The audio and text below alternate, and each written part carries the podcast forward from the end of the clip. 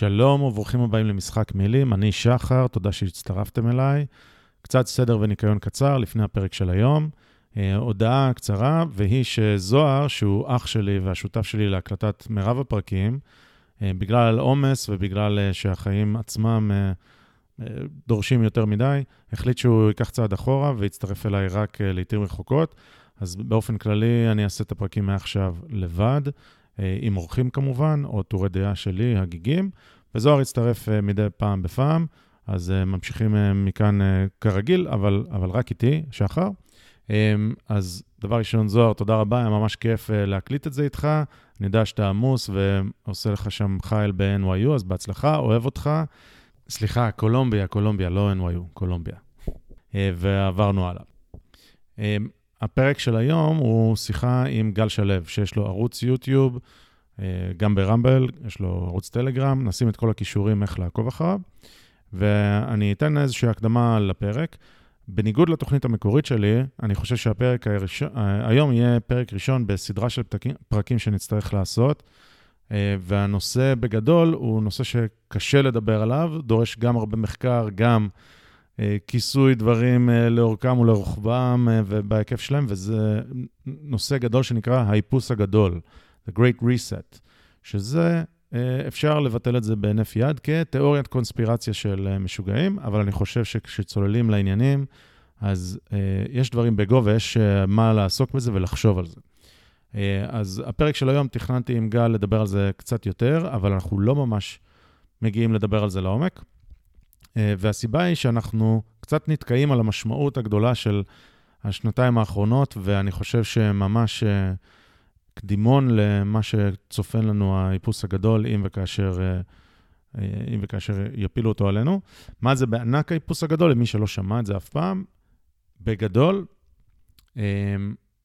אני אסתכן ואני אומר פשיזם גלובלי. עכשיו, מה זה אומר פשיזם? כי זו מילה שמשתמשים בה משתמשים בה בצורות לא נכונות, אני חושב, אבל בגדול פשיזם זה, זה סוג של אה, שליטה מרכזית בלי בעלות של המדינה. כלומר, זה לא קומוניזם הבעל, אה, שהמדינה היא הבעלים של הכל, אלא פשוט שליטה על ידי תאגידים, על ידי אה, אה, בני האור או אנשי שלומנו. מוסלינה בעצמו אמר שהשם יותר טוב לפשיזם הוא קורפרטיזם. אז אה, לצורך העניין גם ששולמים, שמדברים על קפיטליזם אה, מושחת והכול, אני חושב שמה שקורה זה בעצם קורפרטיזם, אה, זה, זה יותר קרוב לפשיזם מאשר קפיטליזם. אז זה מה שנראה שנרקם כאן אל מול עינינו, שקבוצה מאוד מצומצמת של אנשים, אה, תהיה לה שליטה גדולה מאוד, גדולה מדי, גדולה הרבה יותר ממה שאתם רגילים עליה, באנשים הרגילים, אה, בכם.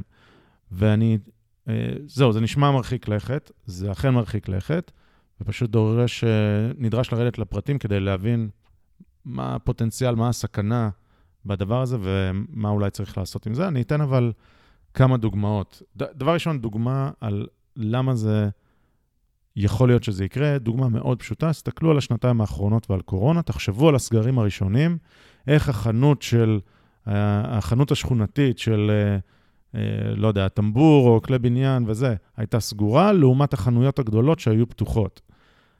הדבר הזה הוא מין דוגמה שמתארת את איך המקורבים, מי שקרוב לצלחת, מי שקרוב לחצר המלך, אה, כן יקבל איזשהן זכויות שאין לאנשים הרגילים. זו ממש דוגמה שקרתה בישראל במידה מסוימת, בארצות הברית אני חושב במידה אולי אפילו יותר גדולה, ש, שאמזון ווולמארט וה, וה, התאגידים הגדולים האלה יכלו להישאר פתוחים, והחנויות הקטנות הוכרחו לסגור את שעריהן. אז זו דוגמה קטנה, והיא כמובן לא מספרת את כל הסיפור, אבל uh, לפני שאתם מבטלים את התיאוריית קונספירציה הזאת וזה, אני רוצה רק לתת לכם כמה, כמה דוגמאות וכמה דברים שבאמת, אני חושב שיעזרו לח...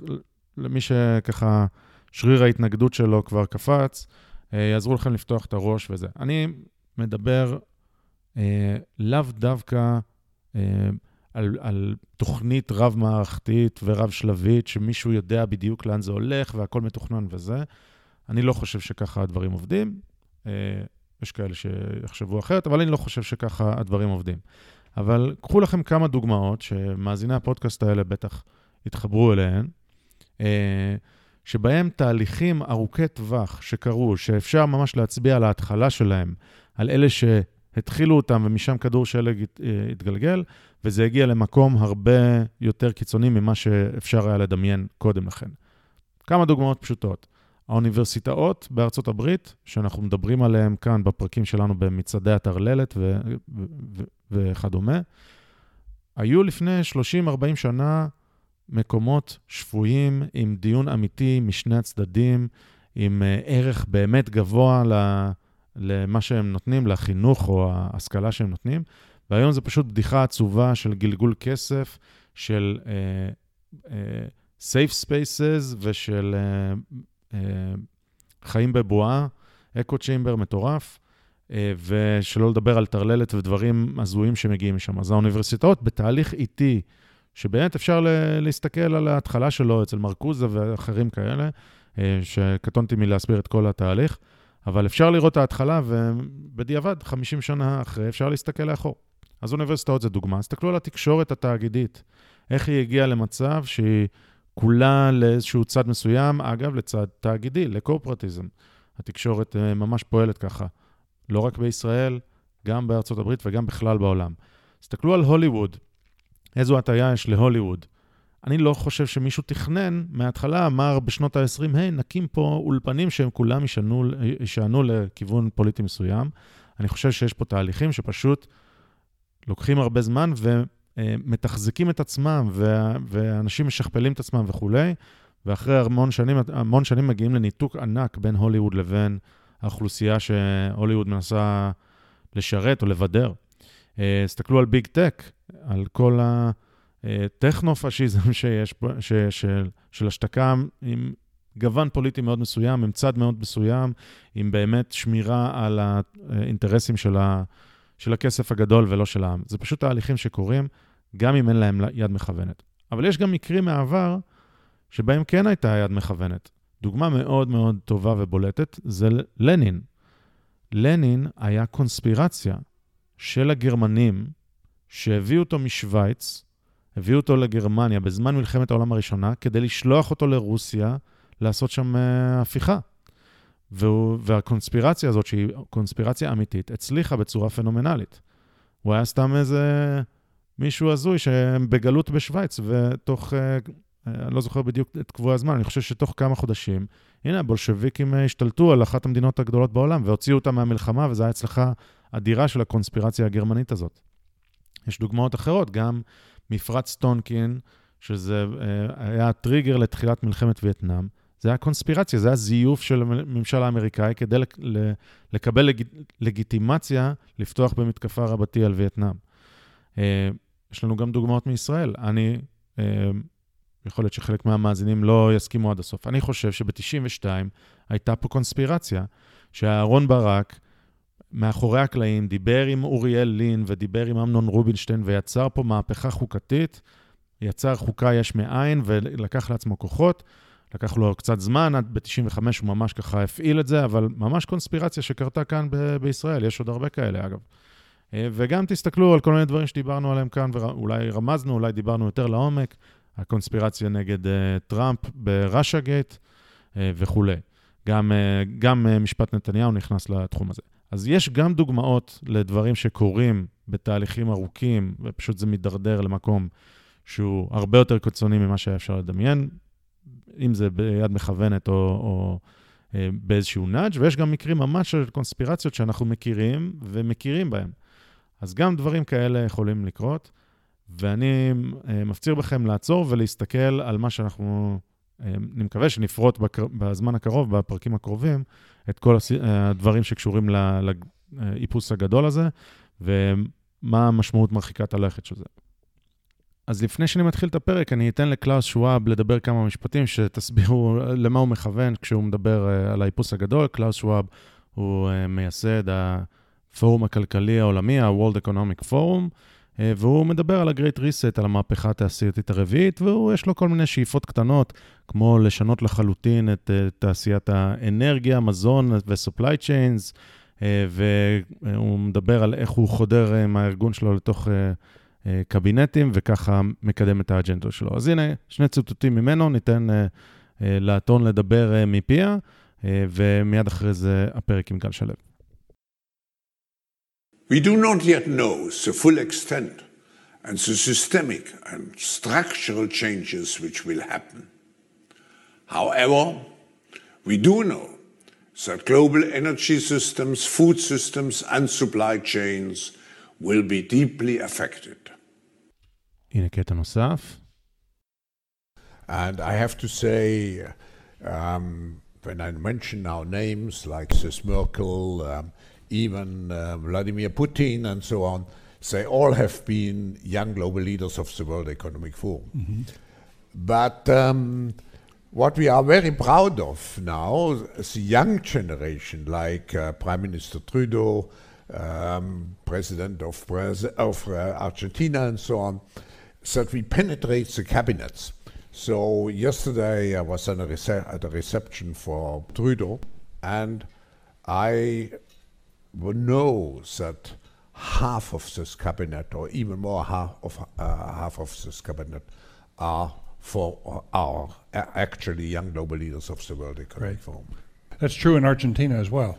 It's true in Argentina and uh, it's true in France now. Mm-hmm. I'm with the president, with a young global leader. זה היה כיף, נכון? טוב. אז הפרק היום מתעסק בניסוי כלים המטורף הזה שקרה פה בשנתיים האחרונות, והוא לא ממש ניסוי כלים, אני חושב שהוא ממש היה צעדים משמעותיים בדרך לשעבוד, The Road to Surfdom של הייק, ממש מצטייר פה אל מול עינינו. אז, אז זה מה שאני מכסה עם גל היום. גולשים לנושאים מפה לשם, אני חושב שהייתה שיחה מאוד מעניינת, מאוד, מאוד כיפית. גל הוא איש טוב שממש שמחתי לדבר איתו, ואני מצפה לעשות את זה שוב בעתיד. זה הכל. אז אני אתן לכם בלי עיכובים נוספים את השיחה הארוכה והמעניינת שלי עם גל שלו. קדימה, זה הזמן לשחק את המשחק. Time to play the game.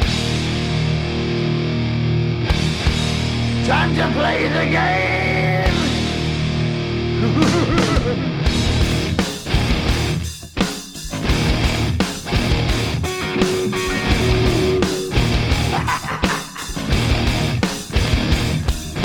It's all about the game and how you play it. All about control. And if you can take it, all about your debt. And if you can pay it, it's all about pay. And who's gonna make it? שלום וברוכים הבאים למשחק מילים, אני שחר, איתי היום זוהר לא נמצא. אני מזכיר שזה הפודקאסט שבו אנחנו מנסים להישמע קצת יותר חכמים ממה שאנחנו, ולא באמת מצליחים, שאם תחשבו על זה, אפשר לפרש את זה לשני הכיוונים. אה, מין מחשבה כזאת. היום אני מארח את גל שלו, שלום גל. אהלן, מה שלומכם? מצוין, מצוין, תודה שהצטרפת. אה, אני נחשפתי אליך לפני כ... אני חושב שכחצי שעה, יש לך ערוץ טלגרם, יש לך אה, פודקאסט, ערוץ יוטיוב, ונחשפתי אליך, והתחלתי לעקוב אחריך, היה לך גם כמה סקופים וכל מיני דברים שממש שווה לעקוב אחריך, אז דבר ראשון אני ממליץ ונשים כישורים למי, ש... למי שלא מכיר ולא עוקב, אז uh, שימו עוקב. אבל אנחנו היום רוצים לדבר על מגוון נושאים, אבל לפני שנצלול לכל דבר, אני כמובן מקליט איזושהי הקדמה גם לפני שנתחיל לדבר, אז אני ניתן רקע לשיחה. אבל לפני שנתחיל לדבר ולצלול לשיחה זורמת, בואו ניתן לך את הבמה רגע להציג את עצמך בקצרה, אה, לך על זה.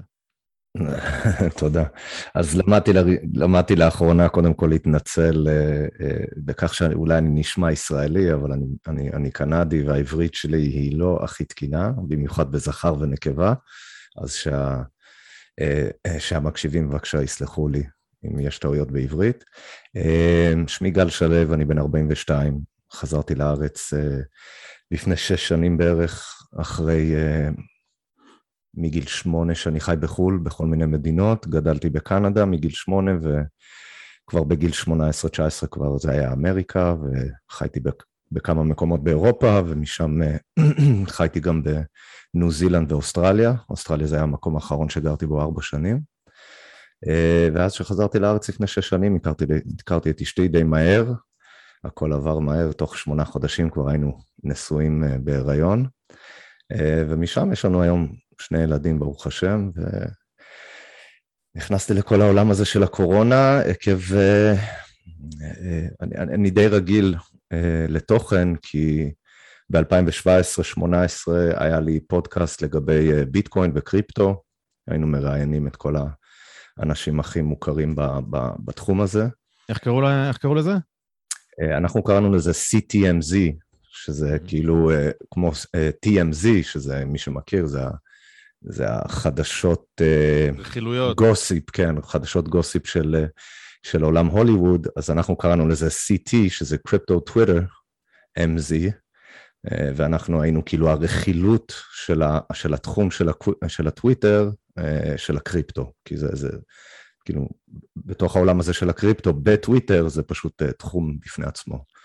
רכילות אז, בתוך הבועה של הזה, אוקיי. כן, ו, ואיך שהגיע כל העניין הזה של הקורונה, אני בטוח שאני אכנס לזה קצת יותר מאוחר, הרגשתי את הצורך לפתוח ערוץ יוטיוב בהקשר הזה בלבד, וזה היה מוקדם מאוד, זה היה בערך, אני חושב שברביעי לפברואר 2020. אז זה כאילו פחות או יותר התחיל באמצע ינואר, אה, ואני כבר ב... הוצאת תוכן באמצע ינואר? בתחילת לא, פברואר 2020? אני נפל לי האסימון בינואר 23 2020, וברביעי לפברואר כבר פתחתי ערוץ יוטיוב, רק, רק בנושא התחום, עוד לפני שהתחילו לדבר על זה בארץ. רגע, אז שנייה. דבר ראשון, סחטיין על אשתך שתפסה אותך מהר והכניסה אותך פה, עשתה לך עלייה. סחטיין, אה, אוהבים. דבר אוקיי. שני, אה, אתה חייב, אתה חייב להסביר את זה רגע. מה, מה הפיל לך את האסימון ב-23 לינואר, ו- ומה זה הפיל לך את האסימון? מה, מה הבנת? אז, אז, אז אמנם היום אני נחשב, ל, בוא נגיד, אה, ליוצר תוכן בצד ה... נקרא לזה קונספירטיבי יותר, שואל שאלות. אה, בזמנו, כשזה רק קרה, אני אה, דווקא האמנתי, זאת אומרת, לא, לא, לא ישר קפצתי למקומות אה, הזויים. אני ב-23, אני, בגלל שאני הייתי בעולם הטוויטר, אז גם הסרטונים שיצאו מסין וכל הידיעות, הם היו, הם, הם, הם היו יותר ברמה של מימס, הם היו יותר ברמה של, של צחקו על זה, כי זה קורונה, אז כל, אתה יודע, כל מיני מימס של בקבוקי קורונה, ו...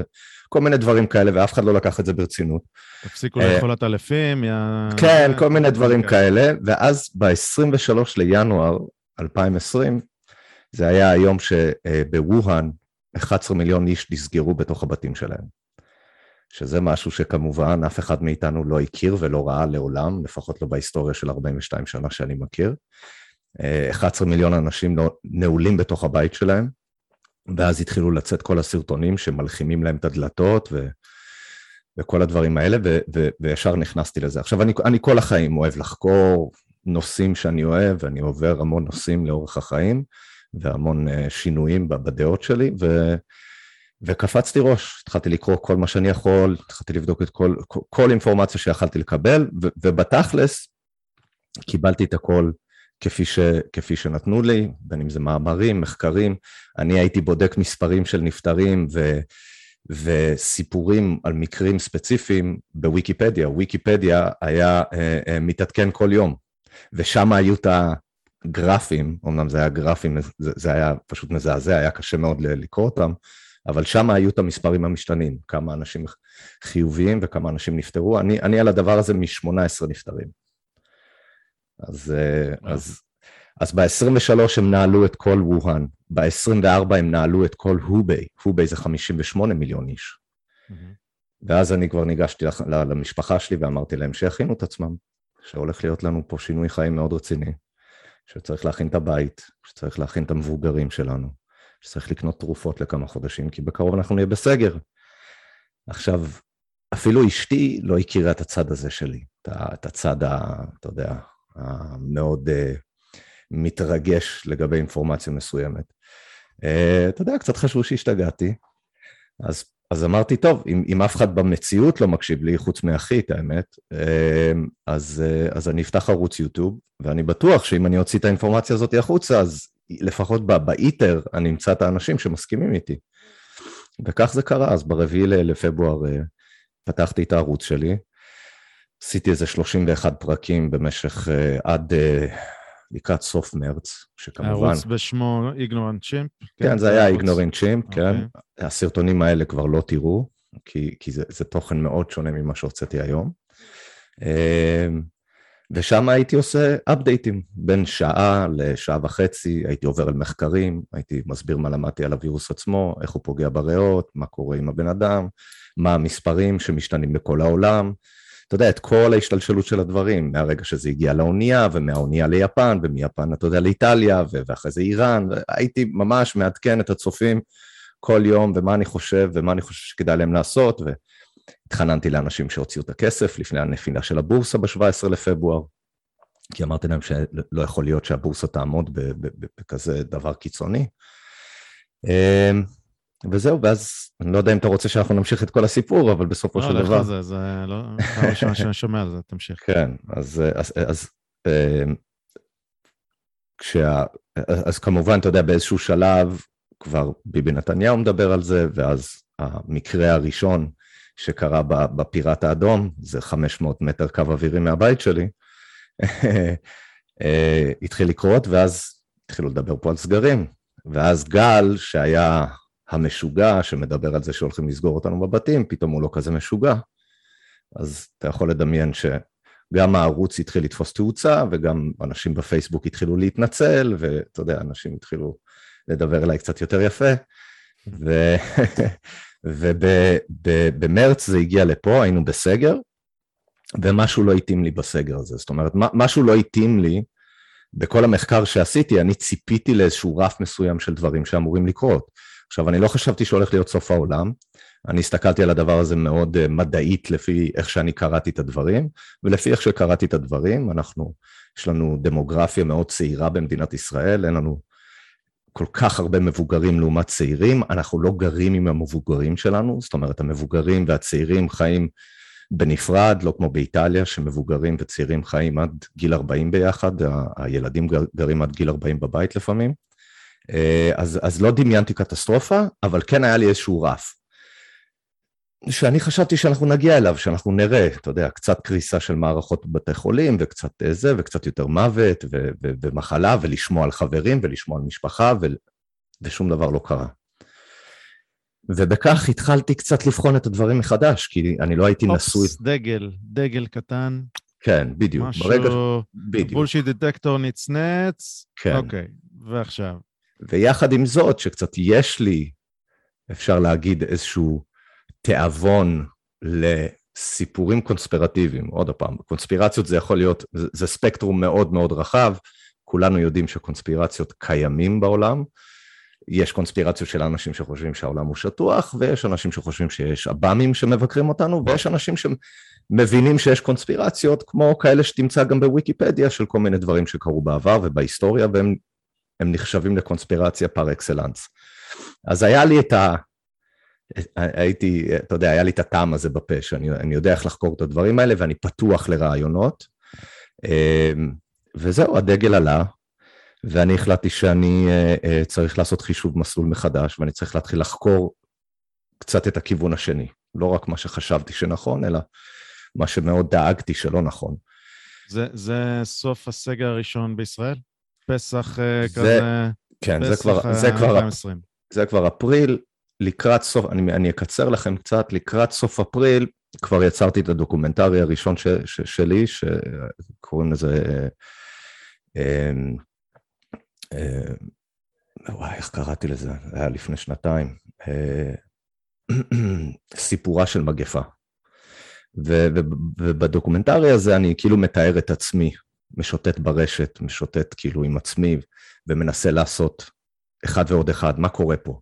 מה זה כל הסיפורים האלה שאני שומע מצד שני, ומה אני מאמין, והכל מערבב אותי, ואני כאילו לוקח את הקהל יחד איתי לבלבול שלי לגבי מה חשבתי ומה יכול להיות.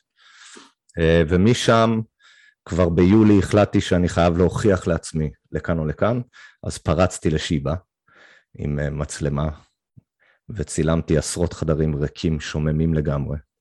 צילמתי את כל האזור של האוהלים וה, וה, והטסטים ואיפה שהם מקבלים את הקהל של הקורונה לפני שהם מכניסים אותם למיון.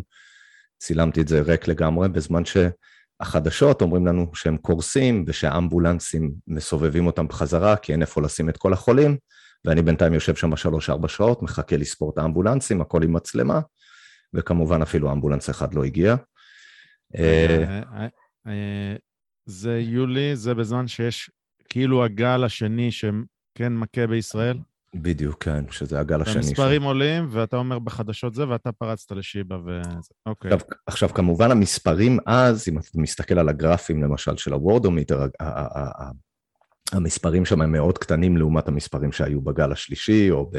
כן. אתה יודע, בינואר-פברואר 2021, אבל זה עדיין, בתקופה הזאת, זה היה, מזה התרגשנו. ומה נכון. שהתקשורת... גם בדקו פחות, וגם זה, כן, אומרים בדיוק. אנחנו מפספסים הרבה, וזה... נכון, אוקיי. וה, והתקשורת, ו- ו- ואני מראה את זה גם בסרטון שלי, אני חותך בין מה שאומרים לנו לבין מה שאני מצלם. ובתקשורת אומרים לנו שהם קורסים, ובתקשורת אומרים לנו שהם אה, מכינים, במילים שלהם, אנחנו, אנחנו מחליקים, מכינים מחלקות יש מאין, זאת אומרת, הם ממש ממציאים מקומות לשים את החולים. אה, ואני מצלם את המקום ריק ושומם. גם מרופאים, אף אחד לא אמר לי אפילו לעזוב, אני פשוט הסתובבתי שם חופשי. רגע, ת, תן לי שנייה זה. אה, מודה שלא ראיתי את הסרטונים האלה. תגיד, אתה, יש לך אה, מכרים, חברים שהם רופאים, שהם היו ב, במחלקות האלה, או בכלל, ש, שגם מ... יצא לך לדבר עם, עם כאלה שהיו במערכת הישראלית, או היום, שלא, רק מה שהיה? היום, היום הרבה יותר. Mm-hmm. אז לא, אבל אני כן... אה, אה, בסתר הקלטתי רופאים שיוצאים לסיגריה, אז אני שיחקתי אותה כאילו אני מעשן, אני מעשן, אז שיחקתי אותה שאני מעשן סיגריה ומחכה לחבר שיצא ממיון, ובינתיים אני מדבר איתם על הקורונה. ואני שואל אותם ספציפית, האם אתם מהמחלקה או לא מהמחלקה, והתשובות היו מאוד uh, מדאיגות. זאת אומרת, אתה יודע, כן, יש קורונה, אבל זה לא כמו שמראים בחדשות, וזה לא מה ש... אנחנו לא בלחץ, ואף אחד פה לא, לא קורס, ואתה יודע, ממש אמרו את האמת כפי, ש... כפי okay. שהם אוקיי. ראו את זה. והכל okay. אוקיי. מוקלט ויש לי את הכל, ופרסמתי, וזה היה מאוד מאוד ויראלי, וכמובן uh, שהצד השני, אני הייתי בטוח שגאלתי את מדינת ישראל מהשקר, אתה יודע, שכאילו אחרי הסרטון הזה כבר לא יכלו לשקר. אי אפשר להסתיר יותר, זהו. זהו, אבל, אה, אבל אתה תתפלא אה, עד כמה... אוקיי. Okay. רגע, אז אני רוצה שתמשיך לספר את זה. אני גם רוצה להעיד על עצמי שנייה, שגם אני הייתי המתריע בשער, ואמרתי למשפחה שלי, תקנו, ואנחנו קנינו קופסאות שימורים, ועשינו זה והתכוננו, והיה לי ויכוחים עם חברים שלי ועם uh, הבוסים שלי, וחברים לעבודה והכול. Uh, הייתי בזמנו בניו יורק, אמרתי, שיהיו פה 100 מקרים, אתם תראו איך הסאבווי עוצר. אמרו לי, מה פתאום, שום דבר לא יכול להזיז. אמרתי, אתם תראו, 100 כן. מקרים הסאבווי עוצר. Uh, עכשיו, אני, למה אני אומר את זה? לא כדי להשוויץ, אלא כי נראה לי שמה שאתה מתאר, ו- ואני חושב את זה גם על עצמי בחוסר צניעות לשנייה, ברגע שהיינו all in בצד אחד והצלחנו לשנות עמדה לצד שני, זה, יש לזה כוח. למה יש לזה כוח? כי אנחנו הראינו שאנחנו מסוגלים לשנות את דעתנו. עכשיו יכול להיות שאתה ואני טועים, יכול להיות שאתה ואני משוגעים, אבל לפחות אנחנו מראים חוסר דוגמטיות מסוים, אה, והנה, הוכחנו שברגע שהנתונים משתנים, אנחנו יכולים לשנות את דעתנו. לגמרי. וכמובן שלטעות, אה, אנחנו לא חסינים מטעויות, אבל אה, סתם רציתי לציין את זה. אוקיי, פרסת לשיבא, הצלת גם, את ישראל מזה? צ, כן. צ, ציינת גם משהו מאוד חשוב, כי, כי, זה, כי, כי אנשים מנסים להשתמש בזה נגדי, כאילו, אה, אתה זה שאמרת שיהיה סוף העולם, ועכשיו אתה אומר לנו שזה הונאה, למה? אז, אבל זה בדיוק בגלל זה, זאת אומרת, אני הייתי איתכם, הייתי איתכם לגמרי, אני, אני הייתי שם, זאת אומרת, אני, אני, אני הייתי איתכם, אבל, אבל בסופו של דבר הנתונים לא מאפשרים לי להמשיך להאמין במה שאני האמנתי, ובגלל זה שיניתי את דעתי. עכשיו, אם דברים היו משתנים, עוד הפעם, אני הייתי, מש... אני, אין לי בעיה, זאת אומרת, אין לי בעיה לשנות. ויותר מזה אני אגיד לך, אני מעדיף שתהיה מגפה מסוכנת מאשר מה שאני חושב עכשיו. אתה מבין? זאת אומרת, מה שאני חושב עכשיו מפחיד אותי הרבה יותר ממגפה. אה, נדבר על זה, כן. אה, אגב, תן לי רגע להחליש את הטיעון שלי, כי, כי יש לי אנשים שהייתי מדבר איתם לפני המגפה, אמרו, מה, אבל כמה אנשים מתים משפעת בשנה? כשאני מסביר להם, הנה, תראו מספרים, תראו זה... מה, אבל זה כמו שפעת וזה, והם היו מבטלים אותי, ואז הם עברו לצד השני של סוף. העולם, אוי ואבוי בול. וזה. אז גם הם השתנו, אז אולי הטיעון שלי הוא חלש יחסית. לא, לא, לא, אבל זה בול, אבל אתה צודק במאה אחוז, כי, כי, אתה יודע, ש- שאני זוכר שאני הייתי כותב דברים בטוויטר, ואני הייתי אומר דברים, אז הם היו אומרים כאילו, אבל אחי, כאילו, אתה, אתה רק, בכל העולם מתו רק 7,000 אנשים. עכשיו, בשבילי, מ-18 אנשים ל-7,000, זה היה המון. לאנשים שהסתכלו על זה מהצד, הם אומרים, אבל, אבל אחי, 200 אלף מתים משפעת כל שנה בכל העולם, אתה מדבר על 7,000, אבל זה לא היה המספר הספציפי שדאגתי לגביו, כמו, כמו ה... מה שאני לא אוהב להגיד היום, הגידול האקספוננציאלי, כן, הקצב, שהיה, זה- בדיוק, שזה מה ש... ואמרתי להם, אתם תחכו ואתם תראו, ו... ובדיוק כמו שאתה אמרת, כל אותם אנשים שאמרו לי שאני היסטרי, היום שמו שתי מסכות, אתה מבין? זאת אומרת, זה, זה, זה, זה מאוד מצחיק מה שאתה אומר, וזה מאוד נכון, וזה מאוד... אנחנו נחזור לנקודה הזאת. אני חושב כן. שיש בה... אה, יש בה משהו מהותי, אוקיי? עכשיו, אה, קצת, אה, אה, שוב, נזהר מלהיראות לא צנוע או זה, אבל אני חושב שיש פה משהו מהותי לגבי האוריינטציה של הרבה מהאנשים, איך הם, איך הם מפרשים את העולם. תן, תן לי להגיד משהו ואז נחזור לסיפור שלך, כי הוא באמת בבקשה, מעניין. בבקשה. לפני כשבוע, שופטת פדרלית בפלורידה אה, אמרה שחובת מסכות בתחבורה אווירית בארצות הברית, המנדט של ג'ו ביידן, לא חוקתי ולכן בטל. ושופטת, בת 35 אגב, מינוי של טראמפ ב... ב... לקראת הסוף שלו, אה, הגיעה לשופטת בת 35, והופס, היא הסירה את חובת המסכות. ומה שאני ראיתי זה מגוון סרטונים, ראיתי כחמישה, אולי יותר, אני בטוח שיש עוד המון, של אנשים על מטוס, שבמערכת הכריזה, הטייס, הקברניט, אחד מהם זה באוויר, הם כבר באוויר, והקברניט אומר, שימו לב, שופטת ביטלה את, ה, את הצו, אפשר להסיר מסכות, והמטוס יוצא בתרועה, ייי! ומסירים מסכות והכול. עכשיו, אני מבין את השמחה, אני הייתי רוצה להצטרף אליה, אבל אני לא מצטרף אליה, אני כועס, אני לא שמח. עכשיו, עזוב, עוד שנייה נדבר על למה אני כועס, אה, אבל עצם זה שהאנשים האלה היו שם במטוס, ידעו שזה בולשיט, הם ידעו, ורק בגלל שאמר להם, אה, בגלל שהיה כלל כזה או לא היה כלל, היו עם מסכה או בלי מסכה, ושופטת שעושה, לא אפידמיולוג, נכון? זה לא אפידמיולוגיה. שופטת אמרה חוקתי, לא חוקתי. זה, זה אנשים שהיו צריכים שיגידו להם שהם יכולים לה, להוריד כדי שהם הם יהיו אזרחים אחרא, אחראים, לשמור על סבא וסבתא, כן? כן, אז, אז אתה, עוד דבר ראשון, אנחנו, יש לנו כאן מחשבה מאוד מאוד, מאוד מאוד דומה, זאת אומרת, מאוד, אני, אני מבין את מה שאתה אומר, ואני רואה את הדברים בדיוק ככה, גם אם לפעמים אני לא יכול להסביר את עצמי מספיק, אבל זה בדיוק ככה, ש... זאת אומרת, זה היה יותר עניין של צייתנות, מאשר עניין של אנשים שבאמת רוצים לשמור על עצמם. ו- ואלה הם אותם אנשים גם, שמתוך הצייתנות גם כעסו עליך שלא שמת את המסכה, ולא בגלל שאתה מסכן אותם, אלא בגלל שאתה אתה לא עושה חתיכה. מורד, כן, בדיוק, אתה מורד נגד המערכת, וזה, וזה מאוד מציק לי.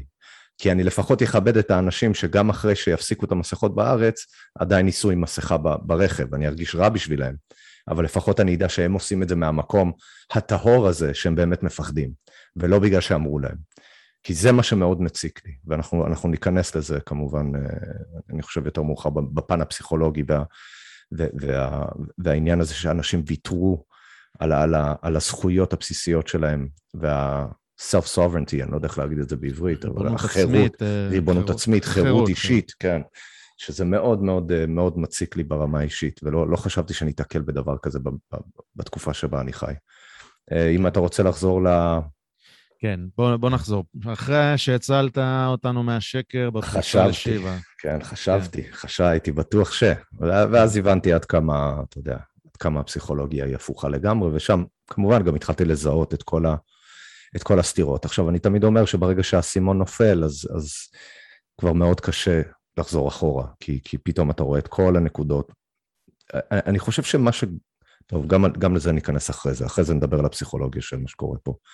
אז, אז זה, זה בערך יולי, אוגוסט.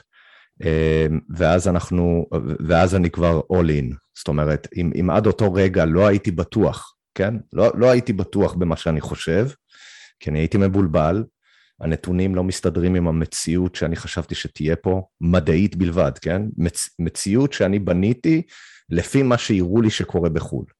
אז ציפיתי למשהו שיקרה בארץ, זה לא קורה, ו- ואני אני, אני מאוד uh, קרוע עם עצמי, ממש דואג ברמה, ואתה יודע, אני, אני גם, אני גם עד אותו זמן עשיתי מלא תוכן, והייתי מאוד נסהר, ו- ו- ו- והיה לי איזשהו כיוון, ופתאום הכל השתנה לי. אז הפסקתי דבר ראשון לייצר תוכן. זאת אומרת, הפסקתי עם הפודקאסט, לא רציתי להשלות אף אחד, הייתי חייב לדעת עם עצמי מה, מה, במה אני מאמין. אחרי מה שקרה בבית חולים, הייתי all in. זאת אומרת, ואז כל האסימונים נפלו, הכל התחבר לי, אני יודע בוודאות ברמה האישית שאין לי בעיה לשים את שמי הטוב, כן?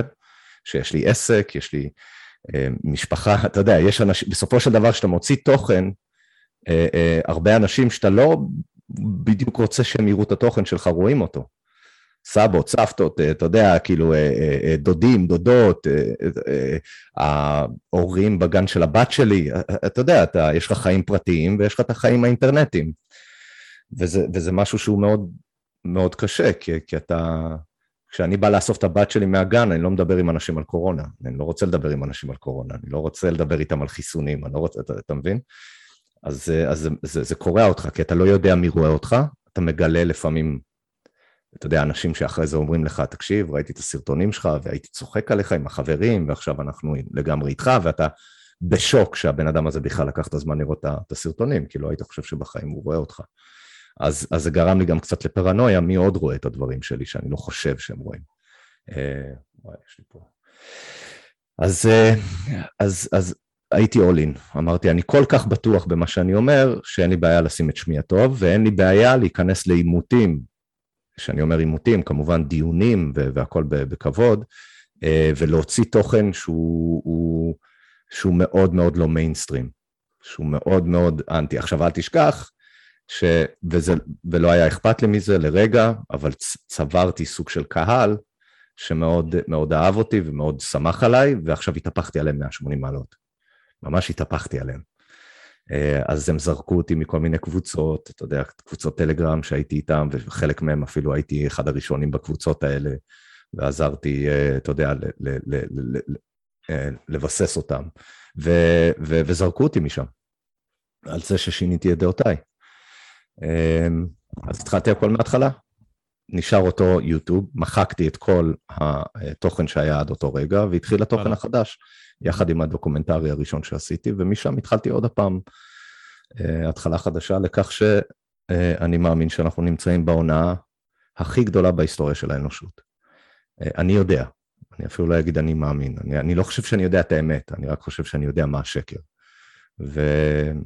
וזהו, ו- ו- ומשם זה המשיך, וסרטונים מהרכב, והזהרתי הרבה חודשים לפני הדרכון הירוק, שמדמיין בכלל דיסטופיה כזאת, יש לי את זה בווידאוים, שאני מזהיר אנשים חודשים רבים לפני, אה, שהולך להיות פה חיסונים אה, בכפייה, ואפילו הסברתי שכפייה זה לא בהכרח זה שיחזיקו לנו את היד ויזריקו לנו, אלא ייקחו מאיתנו זכויות, ולא נוכל ללכת לעבודה, ולא נוכל לשים את הילדים בגן, וכל מיני דברים כאלה. אה, חשבו שוב שנפלתי, אתה יודע, התחלתי הכל מההתחלה. עוד הפעם המשפחה חשבה שאני השתגעתי. אתה יודע, עוד, כל, זאת אומרת, גם אני, אני בסך הכל מאפשר לעצמי לדבר בחוסר צניעות פה, בשביל שאני אוכל להסביר את הסיפור, אז, אז בבקשה שאף אחד לא יחשוב שאני מדבר פה ביהירות, כן? אני רק מספר את מה שהיה. אז אם סוף סוף השם שלי חזר לקדמותו, כי כן נכנסנו לסגרים אחרי שהזהרתי וכולם חשבו שאני איזה מטורף אחד, אה, אה, אה, אז פתאום הייתי עוד הפעם נורמלי. ועכשיו אני מתהפך 180 מעלות על כולם, והם עוד הפעם חושבים שאני מטורף, ושאני, אני קונספירטיבי, אני קונספירטור, אני אה, לא נורמלי, נפלתי על הראש, כל מיני דברים כאלה. אז הייתי צריך להתחיל גם את השכנוע אה, של כל מי שסביבי מחדש. אה, ו- ו- ולא היה לי בעיה עם זה, אה, וזהו, ו- וכמובן, אחרי זה... אה, אוקיי, רגע, אתה אמרת שזו ההונאה, ההונאה, ההונאה, כן. הגדולה בהיסטוריה של האנושות. כן. אמ, לא, לא רציתי שנדבר כל הפרק על קורונה, אבל בוא נפרק את זה טיפה. בוא ת, תגיד מה, מה אתה חושב שקורה פה. דבר אמ, ראשון, רגע, אה, טוב, רגע, דבר אתה, ואז אני לא, לא, לא, להולך תש. תשאל, כי אולי זה, אולי זה יכוון אותי, כי, כי זה כל אוקיי. כך רחב, זה מאוד מאוד רחב, עם, עם מלא שכבות, ו... אוקיי. אז, אז תכוון אותי. אני, אני אגיד לך משהו שאני חושב, ואז אתה תגיב. אוקיי. אה, אני יודע שיש כל מיני אנשים שחושבים שאין וירוס. אני חושב שיש וירוס, אני חושב שהוא יוצר במעבדה, ואני חושב שיש אוכלוסיות שהוא אפילו מסוכן להם. אה, אולי בזנים קודמים הוא מסוכן יותר, אבל יש וירוס. ואני לא, לא רציתי להידבק פה, גם אחרי שראיתי את, ה, את החוסר היגיון, אחרי שהבולשיט דיטקטור שלי עבד, אני לא רציתי להידבק פה, נדבקתי בו אגב, אבל... מה אתה אומר על זה? אז אמ, אני, אני נזהר מאוד אה, לתת דעה לגבי דברים שאין לי את הרמה לדעת. אבל אני כן יכול להגיד לך שהנושא הזה של יש וירוס, אין וירוס, הוא מאוד מעניין. ואני לא החלטתי. אני כן יודע שאני חליתי, אה, ו- ואיבדתי את החוש טעם וריח, משהו שלא קרה לי בחיים. מהמם. אה, אנשים שעוד עדיין לא חלו בקורונה, אז אומרים לך, כן, גם בשפעת אה, מאבדים, לא, לא. כשאתה מאבד את החוש טעם וריח ממה שהם קוראים היום קורונה, זה משהו שאי אפשר להסביר בשום צורה שהיא. זה, זה משהו פנומנלי, זה, זה, אה, אה, אני מנסה להסביר את זה כל הזמן, זה, כמו, זה ממש כמו לאבד אחד החושים האחרים שלך, זאת אומרת, לאבד שמיעה. זאת אומרת, אתה לא שומע כלום, בן אדם יכול לבוא אליך בצרחות ליד האוזן ואתה לא תשמע אפילו לא פיפס, ככה באותה מידה אתה גם לא תואם ולא מריח שום דבר, ואני מדבר איתך שעשיתי ניסויים מאוד מאוד לא נעימים, הכולל להכניס את הפנים שלי לתוך החיתול של הבת שלי אחרי מספר שתיים, ואתה לא מריח כלום. עכשיו, אתה נושם, זה לא שאתה מצונן, זה לא שהאף שלי פתוח לגמרי, ואני, ואני מכניס אוויר בצורה רגילה ביותר, ו, ופשוט לא יכול להריח כלום. נטלה, כל מיני דברים, אתה יודע, אשתי הייתה, גם אשתי איבדה את החוש טעם בריח, הייתה מבשלת, לא מריחים כלום. חס וחלילה משהו נשרף, אתה לא מריח כלום. אז, אז, אז אני קרוע אה, במה שנקרא, האם יש פה מחלה במרכאות חדשה, והאם יש פה וירוס, זה משהו שאני לא, אני לא מרגיש בנוח לתת דעה חורצת. למה? כי ראיינתי את דוקטור אנדרו קאופמן, שמסביר את הדברים בצורה מאוד מאוד מאוד ברורה, למה לא. אחרי אנדרו קאופמן, אה, קראתי ו- ו- ובדקתי ראיונות ו- וכל מיני דוקומנטרים על עוד וירולוגים אה, שיש להם אה, באמת שם עולמי בעולם הווירולוגיה, שהם בעצמם לא רק מדברים על זה שאין, שהם לא בידדו את הווירוס של הקורונה, של ה-COVID-19, אלא לעולם לא בידדו שום וירוס בהיסטוריה. וזה, ואז זה כבר נכנס למקום קצת יותר מעניין והרבה יותר עמוק, ויש על זה ספרים, ויש את ה-terrain theory ו-germ theory, וזה משהו שהוא מאוד מאוד אה, אה, מבוסס, זאת אומרת, זה לא pseudo science, להפוך הוא, זה, זה מדע מאוד מאוד... מה הטיעון הבסיסי? שלא בודדו אף... אף לעולם. אלא תמיד, הם נמצאים כאיזשהו strand של DNA ב... בתוך מד- דברים הם- אחרים? הם מדברים, אה, ו- ועוד פעם, קשה לי ל- לבזבז... כן, אתה ל- לא ל- המומחה, לא, כאילו. כן, יש דברים שאני מרגיש מאוד בטוח להגיד אותם, כי- כן. כי- כי הם דברים סטטיסטיים, מתמטיים, שאני יכול לדבר עליהם, אלו דברים שהם קצת יותר עמוקים, ו- ויש לי חוסר ידע בכל מה שקשור בווירולוגיה, כי אני לעולם לא ראיתי דברים מתחת למיקרוסקופ אפילו, אז, אז לבוא ולשחק אותה, כאילו, אני רק יכול להגיד מה אני, מה אני למדתי. ובגדול, בגדול יש מה שנקרא, משהו שנקרא exosomes. exosomes זה, זה, זה משהו שמופרש על ידי תאים שמתים, שמתפרקים. הרעיון הוא זה שווירוס נכנס לתוך תאים, הוא משכפל את עצמו ומפרק את התא, ומשתחררים אלפי או מיליוני או טריליוני וירוסים מאותו תא. ה- ה- ה- הטריין תיארי בא ואומר שכשאתה מתפרק זה לא הווירוס שיוצא החוצה, זה משהו שנקרא exosomes. אקסזומס מאוד מאוד דומה לווירוסים, במיוחד לקורונה ויירס. אחד לאחד, אתה לא יכול לזהות את ההבדל. אמ, ומה שהם באים והם אומרים, שיש הבדל בין תא שהוא אה, אה, אה, מת, מתפרק ומוציא אקסזומס לעומת וירוס שנכנס פנימה, משכפל את עצמו והוא זה שגרם לפירוק שלו, ואז כל הדברי הזה שיוצא מהתא מה, מה, מה, הוא הווירוס עצמו שממשיך לתאים אחרים. עכשיו, יש לזה הסבר שלם על כך שדבר ראשון, אין דבר, אין שום תמונה בעולם שמראה וירוס מחוץ לתא מבודד, לעולם. אתה תמיד תראה את הווירוס מבצבץ מהתא, או שאתה תראה כביכול את הווירוס אחרי שאתה מתפרק לגורמים, ואז יש דברי, והם אומרים שזה הווירוס. אבל לעולם, ואני רק רוצה להסביר את זה שוב פעם, אם, אם הווירוס, בוא נגיד, של הקורונה, הוא אה, אה, מתפזר באוויר, ואנחנו שמים מסכות, ואנחנו לוקחים בן אדם שהוא חולה מאוד, והוא משת, משתעל לתוך המסכה אה, אה, שלו, אין להם שום דרך, והם לעולם לא עשו את זה, לקחת את המסכה, לאסוף וירוס מהמסכה ולצלם אותו. לא קיים דבר כזה בהיסטוריה של האנושות. וזה, וזה אמיתי, זה לא משהו שקשה לי להגיד אותו, זה אמיתי. וירוס תמיד, תמונות של וירוס, של, של microscopy וכל, של, של, אה, תחת מיקרוסקופים מאוד מיוחדים, הם תמיד וירוס שמבצבץ מהתא, שזה יכול להיות גם אקס, אקסוזום, או אחרי שאתה מתפרק, כן, הוא מת, הוא מתפרק לגורמים ויש מלא debris, ובתוך ה-debris הזה מצלמים מה שהם אומרים שזה וירוס. כנ"ל הם לא עשו לאף וירוס לעולם. מעניין. אה, אני לא מומחה. כן, כן, ברור. אז סתם שתי הערות.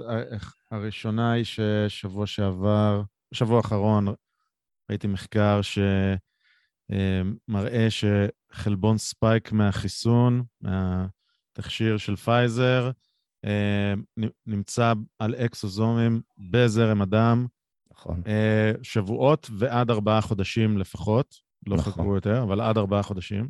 נכון. על אקסוזומים, והמנגנון ממש איך זה אה, קורה עם אקסוזומים, היה לי כל מיני ויכוחים על, על החלבון הספייק, אה, אם הוא בדם או לא, עם כל מיני רופאים ש, שחושבים שיש כזה דבר מדע סגור.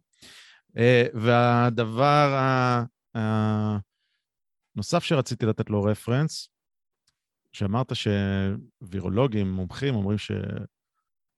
שלא בודדו וירוס וזה, אז בראש שלי אמרתי, רגע, אולי בעצם וירוס זה מין כזה תיאוריה שאנחנו אה, שאנחנו משלימים על בסיס, ה... על בסיס התמונה הכללית וזה, ואני אומר פה דברים שאני לא מבין בהם בכלל, אבל הנה משהו שאני טיפה יותר מבין בו, אה, גם לא מומחה, אבל טיפה יותר מבין בו. יש אה, חומר אפל, כל הפיזיקאים לכאורה מסכימים על זה שיש כזה דבר חומר Dark אפל. matter? אנרגיה אפל. כן. Dark matter, כן. Dark matter, אנרגיה אפלה, כל מיני דברים. למה יש חומר אפל? מכיוון שהמשוואות שלנו לא עובדות לפי החומר הקיים, הכל אמור לזוז הרבה יותר לאט, לכן היקום הרבה יותר כבד, יש חומר אפל שאנחנו לא רואים. המשוואות לא, לא תקינות, הנה, בוא נוסיף עוד זה. וזה קונצנזוס כמעט מוחלט, מיינסטרימי לחלוטין, ועשינו פרק עם פרופסור מאוניברסיטת אריאל, פרופסור אשר יהלום, שפשוט מסביר בצורה כל כך אלגנטית, פשוטה, שאני מבין למה סביר להניח שאין כזה דבר חומר אפל. הוא פשוט מסביר, הנה, זה האפקט, זאת המתמטיקה, הם עושים מתמטיקה לא נכונה, זאת המתמטיקה, וזה ממש קל, כי זה רק עיקרון. אה, זה, אז אני, אני פשוט אומר, אה, אני מתאר את זה כי אה, יש איזושהי הנחה שלקחו, והנה חומר אפל, ועכשיו בואו נבנה מדע על בסיס החומר האפל שהנחנו, ומה שאתה מתאר פה אולי הוא אותו דבר, אני לא יודע, אבל זה הקונוטציה שזה עשה לי, אז זה, זה מעניין, אוקיי. אז... מאוד, מאוד קשה לי עם ה... תראה, אני, אני גדלתי עד לפני שנה בוודאות שיש דבר כזה שנקרא וירוסים. בוודאות חלק מהם עפים באוויר, חלק מהם גורמים למחלות כאלה ואחרים, ומאוד מאוד קשה לי לדבר על זה היום, כי אני לא בטוח. כי פתאום, פתאום אני לא בטוח. אני לא בטוח בלהגיד לכאן ואני לא בטוח בלהגיד לכאן, ובגלל זה אני גם מרגיש מאוד בנוח אה, לא, לא לתת את הדעה שלי אחורי, לגבי דברים אחרים אני אתן דעה ואני אעמוד על שלי ואני אהיה מאוד מאוד מאוד עקשן.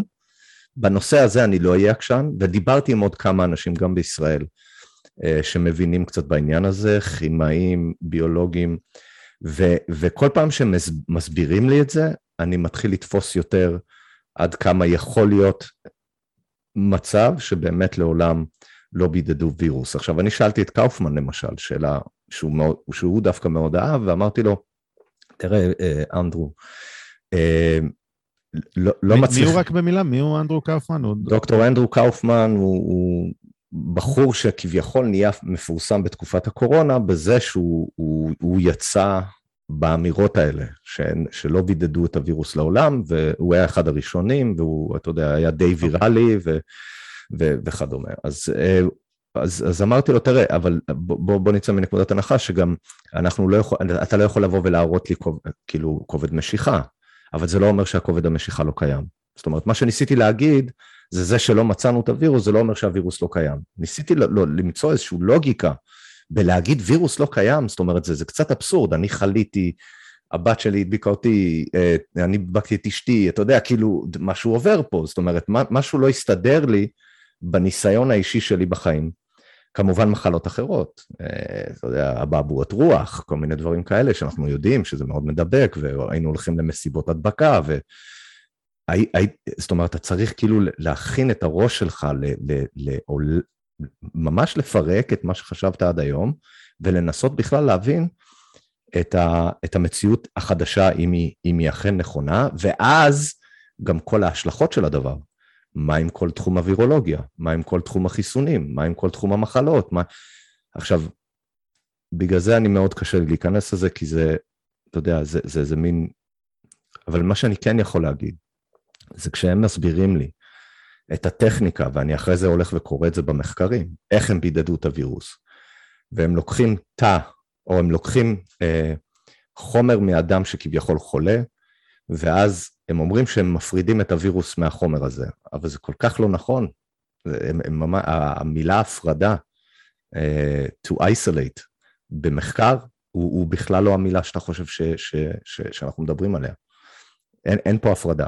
להפוך הוא, הם מוסיפים חומרים, והם שמים אנטיביוטיקה, והם שמים uh, סירום, והם שמים, uh, uh, הם בכלל לוקחים תא של קוף ממקאו, דברים הזויים, וכשאתה נכנס לזה אז אתה מתחיל קצת לערער בעצמך אה, אה, אה, אולי כל מה שחשבת לא נכון, אבל נשאיר את זה שמה, כי אני לא רוצה לנסות לשכנע אף אחד בדבר הזה עד שאני לא תופס את זה בעצמי. אז אתה טוען שהריצוף הגנטי, נגיד, שעשו לווירוס, או שיודעים... זה אני יכול להגיד בוודאות. זה אני יכול להגיד בוודאות, כי יש לי את ה... יש לי ויש ש... למיליוני אנשים ש... אחרים, שה-CDC בעצמם הוציאו אה, אה, שה-CDC ביקשו מה-FDA אישור חירום, שדרך אגב, כל ה-PCR טסט בעולם הם תחת אישור חירום. הם בשימוש תחת אישור חירום. וכשה-CDC שלח בקשה ל-FDA כדי להשתמש בבדיקת PCR שלהם תחת אישור חירום, בבקשה הזאת הם כתבו בעצמם that there is no um, there's no quantifiable uh, virus RNA available to the CDC, זאת אומרת שאין, הרצף של, MR, של ה-RNA של, של, של הווירוס הספציפי הזה שהם אומרים עליו הוא בסביבות 30 אלף אותיות, רצף של 30 אלף. היה להם משהו כמו 230 או משהו כזה, רצף של 230, כאילו uh, CT, CC, G, אתה יודע, כל, yeah. כל, כן. מה שהם... אז מהרצף הזה של 230, זה מה שהם הכינו את הבדיקת PCR. ואם ל-CDC אין סמפל של ריצוף מלא של הסארס קובי 2 אז למי יש? אם אין ל-CDC, אז למי יש? אז הם כותבים את זה בעצמם, ואחרי זה מלא רופאים אחרים דיברו על זה. זאת אומרת, לאט לאט זה התחיל לצאת לאור, שמלא וירולוגים אחרים, שזה כמעט היום עובדה ידועה במיינסטרים, שאף אחד לא ריצף לא עשה ריצוף גנטי מלא לווירוס סארס קוב 2. אז... אה, אוקיי. Okay. היה איזה, טוב, אני לא רוצה לצלול לזה יותר מדי, אבל היה איזה גילו שיש רצף אה, מקטע שלם ב... cleavage. ב-RNA של ה... לא, לא, לא ה-furin cleavage, אוקיי. אלא, אלא... אולי זה היה ב-furin cleavage בעצם. אה, משהו שהוא בדיוק ריצוף הפוך לפטנט של מודרנה. נכון. משהו כזה. קיצר, נכון, יש כל מיני שנניגנס. אבל, אבל לא, אבל רגע, גם הריצוף שאתה מדבר עליו, ועוד yeah. כן. הפעם אני מדבר על דברים שאני פחות בקיא בהם, מה שאתה מדבר עליו זה ריצוף מחשב. זה כל הריצופים שאתה מדבר עליהם, גם של מודרנה, שכמובן מודרנה, כי מודרנה הוציאו פטנט על ריצוף שעדיין לא היה קיים בכלל, כי הוא ריצוף במחשב, זה נקרא, אם אני לא טועה, אמ, אני, אני, אני אחזור לזה, יש לזה שם, אבל זה, זה ריצוף מחשבי, המחשב משלים את החסר. וזה, וזה הריצוף שאתה מדבר עליו. אמרתי, טוב, מעניין.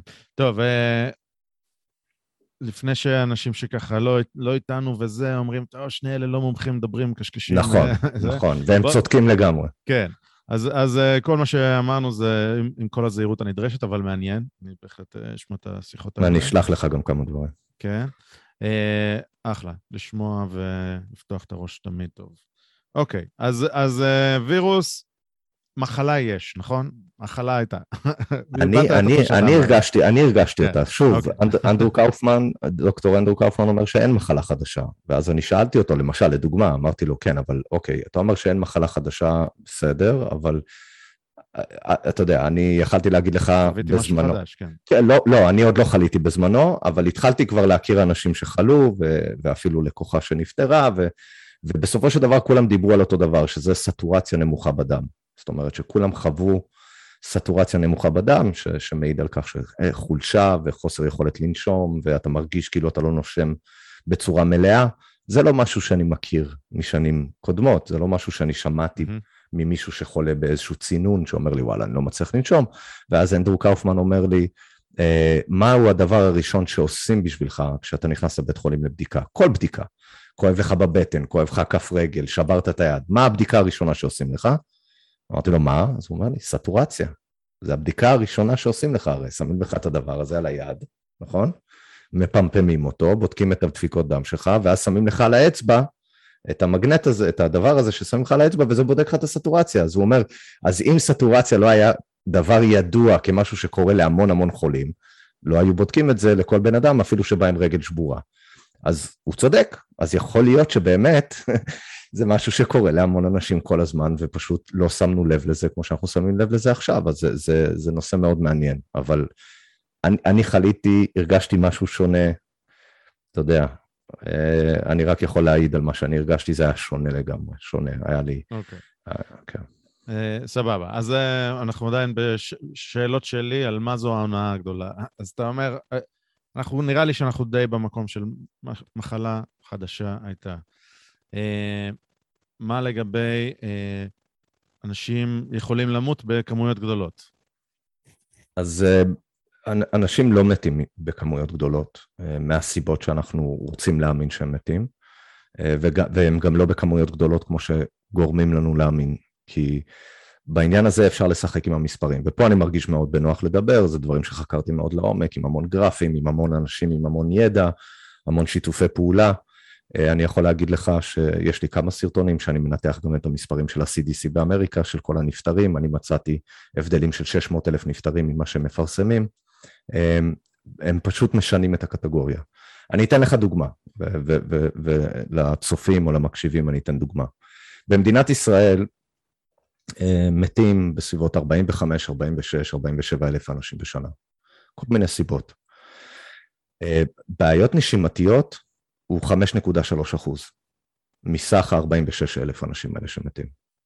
אוקיי? בעיות נשימתיות, אה, דלקת ריאות, קוראים לזה influenza-like illness. זה לא בהכרח uh, שפעת, אבל זה דומה, זה יכול להיות ברונכיטיס, זה יכול להיות דלקת ריאות, זה יכול להיות כל מיני דברים. 5.3 אחוז מהנפטרים במדינת ישראל, כל שנה בדרך כלל זה מחלות נשימתיות. 2020, אנחנו לא נדבר על 2021 כרגע, אבל 2020, שזה תקופת, ה, uh, תקופת המחלה, שכביכול אמרו לנו שנפטרו איקס אנשים, 4,000 ומשהו איש, אני חושב שבשנה הראשונה נפטרו אה, מקורונה במדינת ישראל. אם תסתכל על נתונים, גם ב-2020 מתו 5.3 אנשים. 5.3 אה, אחוז מהאנשים שנפטרו במדינת ישראל נפטרו מבעיות נשימתיות. היית מצפה שאם יש אה, אה, מגפה שהיא אה, מחלה נשימתית, היית רואה את האחוזים האלה עולים. והם לא עלו. אז מה שזה אומר זה שאת ה-4,000 אנשים האלה שנפטרו, הם אנשים שכנראה היו, אה, שכנראה נפטרו ממחלה אחרת ונרשמו כקורונה. ו- ו- וזה מסביר המון דברים שקרו לאורך השנה הזאת, כל מיני משפחות שרצו לתבוע את הבתי חולים ואת משרד הבריאות על כך שרשמו בתעודת אה, פטירה של בן משפחתם שהוא נפטר מקורונה, אפילו שיש להם שלוש או ארבע בדיקות שליליות לקורונה, ועדיין רשמו אותם כנפטרים מקורונה. אה, זה יכול להיות מזה שאנחנו מסתכלים על כמות הנפטרים במדינת ישראל ב-2020, ואנחנו רואים שההבדל בין כמות הנפטרים ב-2020 לעומת 2019, שלא היה את המגפה, אה, מספר מאוד, אה, מאוד מינורי של, אם אני לא טועה, משהו כמו 2,200 אנשים יותר, וזה בלי לקחת את גדילת האוכלוסייה. ואם נסתכל אחורה על 2014-2015, היה את אותו מספר אה, הבדל, זאת אומרת, נקרא לזה access death, תמותה, תמותה עודפת, היה גם בין 2014 ו-2015 של 2,400 אנשים. אז האם היינו במגפה אז? כמובן שלא. אני מצפה שאם אנחנו נמצאים במגפה שמביאה יחד איתה רמיסת זכויות אדם, אה, סגרים, ריסוק, אה, ריסוק כל לוגיקה חברתית, אה, עד הרמה שבה אנחנו הורסים לילדים את החיים, לא, נותנים להם, לא מאפשרים להם ללכת לבית ספר, סגרים, נותנים לעסקים גדולים להישאר פתוחים בזמן שאנחנו גורמים לעסקים קטנים להיסגר, אז צריך להיות בזה היגיון. ואני הייתי מצפה אה, עלייה חדה של תמותה בשביל לתת לגיטימציה לדבר כזה, אפילו שגם במידה והיה עלייה חדה מאוד בתמותה, עדיין אנחנו יכולים להתווכח האם יש לממשלה את הזכות או את היכולת מבחינה, מבחינה חוקתית אה, לבוא ולסגור עסקים ולהגיד לנו איך לחיות את החיים שלנו. אז אה, אפשר לדבר על זה גם אחר כך. מה שאני רוצה להגיד זה שבמיוחד במדינת ישראל לא הייתה תמותה עודפת, ו- ולא הייתה תמותה עודפת איפה שהיית מדמיין שתראה אותה, שזה אצל המבוגרים, ושזה במחלות נשימתיות, היית רוצה לראות את האחוזים של האנשים שמתו ב-2020 מבעיות נשימתיות, היה עולה מ-5.3% ל-10% או ל-9% או מה שלא יהיה. כן. אז גם אם, אה, גם אם באמת קרה משהו, ואני נגיד בבית אבות של סבתא שלי, פתאום אה, אה, כולם נדבקו וזה. אתה אומר, גם אם זה קרה, א', צריך לראות ולהשוות את זה לשנים קודמות, וב', בסדר, יכול להיות שיש פה משהו שגרם לאנשים, אבל זה לא היה בצורה שמשנה את המספרים, שהתגובה הדרמטית היא, אה, היא לא ראויה אל מול, ה, אל מול הדבר הזה, אל מול הסיכון. כלומר, היה פה overpower מטורף. אוקיי. אני, אני, אני חושב שעוד פעם, לחזור למה שאתה אומר, שאמרת שאנשים חלו וזה, דבר ראשון, אפשר להסתכל גם על הנתונים, תראה, מה, אני, כשאני מדבר על הדברים האלה, אני מדמיין שאני מדבר לקהל שהוא אה, זורם עם הנרטיב. זאת אומרת, אני תמיד מנסה לדבר עם הלוגיקה שלי, לא לאלה שכבר ערים, אני לא צריך לשכנע אותם בשום דבר, אלא את האנשים שהם מאמינים שיש פה מגפה מסוכנת ושצריך לסגור בתי ספר ושצריך לסגור עסקים ושצריך סגרים ושצריך מסכות ושצריך את כל הדברים האלה. עכשיו, אם, אם, אם אותו בן אדם אה, לא חווה פחד, כי, כי הפחד זה מה שגורם לנו לוותר על כל מיני זכויות מאוד בסיסיות בשביל שיוכלו לעזור לנו, אבל אם, אם אותו בן אדם מסתכל על הנתונים היבשים מבלי להיות מושפע על ידי התקשורת והפחדים שנמצאים בו, דבר ראשון, רוב האנשים רוב, כן? אנחנו מדברים על, אני כבר הרבה זמן לא הסתכלתי על הדשבורד, אבל בוא נגיד 10 מיליון אנשים מתו במדינת ישראל, אני לא מזלזל באף אחד שנפטר כמובן, אה, יש לי דעות לגבי הסיבות שלגביהם הם נפטרו. עשרת אלפים, לא... עשרת אלפים, אז אנחנו חיים במדינה של 9 מיליון איש, אתה יכול לעשות את המתמטיקה הברורה ולדעת שרוב האנשים שאתה תדבר איתם, הם לא מכירים אפילו מישהו שנפטר מקורונה, אחרי שנתיים של קורונה, כן. זאת אומרת, מבחינה סטטיסטית. רוב האנשים שאתה תדבר איתם, הם אולי מכירים מישהו שמכיר מישהו שהיה בהלוויה של מישהו שנפטר מקורונה. אין לי ספק שכמובן יש גם אנשים שיכולים להגיד שזה, שדוד שלהם נפטר, זה, זה ברור. ואז אנחנו יכולים לדבר על מה הסיבה שאולי הדוד שלהם נפטר. המצב שבו אנחנו נמצאים ואנחנו מסתכלים עליו מבחינת אה, אה, נתונים יבשים, ובגלל זה אני מרגיש בנוח לדבר על זה בכזה, בכזה אה, ביטחון, כי בסופו של דבר אנחנו מדברים על מספרים. וכשאנחנו מסתכלים ואנחנו אומרים, אוקיי, גיל הממוצע של הפטירה מקורונה עם כל זה שהוסיפו אנשים שנפטרו, שלא באמת נפטרו מקורונה, והיה להם PCR חיובי והם נכנסים לתאונת דרכים ונרשמו כקורונה, עם כל הדבר הזה, גיל הממוצע הוא 82 לפטירה מקורונה. גיל הממוצע במדינת ישראל לפטירה ללא קורונה, זאת אומרת, אנשים נפטרים במדינת ישראל בגיל הממוצע של 80. אז אתה כבר מדבר על מחלה שכביכול הורגת אנשים מעבר לגיל הממוצע שגם ככה אנחנו נפטרים. אז זה אחד. שתיים, אין לנו תמותה עודפת, ושלוש, הנסיבות שלכך הם החליטו כפרוטוקול לרשום נפטרים מקורונה, מספיק שבן אדם היה לו בדיקה של PCR 30 יום לפני שהוא נפטר. זאת אומרת, עד 30 יום... אלה ההגדרות לפ... בישראל? אלה גם ההגדרות בישראל. אני עוד לא מצאתי את זה רשום, אבל אני כן שמעתי את זה ככה, אתה יודע, אני לא אגיד, אני לא אגיד שמות, אבל אני כן מצאתי את זה רשום במדינות אחרות בפרוטוקול שלהם. כן, אני כן יודע שבארצות הברית, אה, אה, רשויות הבריאות הפדרליות אה, תקצבו בתי חולים לפי כמות חולי הקורונה שהיו להם ולפי כמות מתי הקורונה שהיו להם, ולכן לבתי חולים היה תמריץ להגיד, אה, אותו אה, אה, הרוג מתאונת אופנוע, הוא גם היה לו PCR חיוב. זה ברור. אה, אוקיי, אז, אז בסדר, יכול להיות שזה מספרים קטנים, אין לנו מושג, אבל עצם זה שהיה פה תמריץ, זה כבר... אה, נכון. אה, יש פה... יש פה... סבבה. אה, אז אנחנו מדברים פה בעצם על, על זה שהתגובה הייתה לא מתאימה למה שאתה... אתה אומר, הסיכון פה יחסית קטן, ואנשים שבאמת נפגעו בצורה חמורה וחריפה, זה אנשים שמעבר לתוחלת החיים הממוצעת והכול. ונתנו פה דריסת זכויות די משמעותית על כולנו ועל העסקים שלנו ועל, ועל אורח החיים הנורמלי.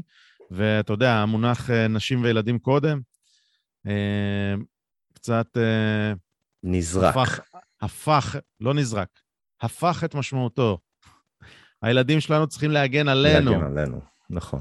אה, שזה פשוט סימן לחברה בגסיסה, אבל women and children first, ממש.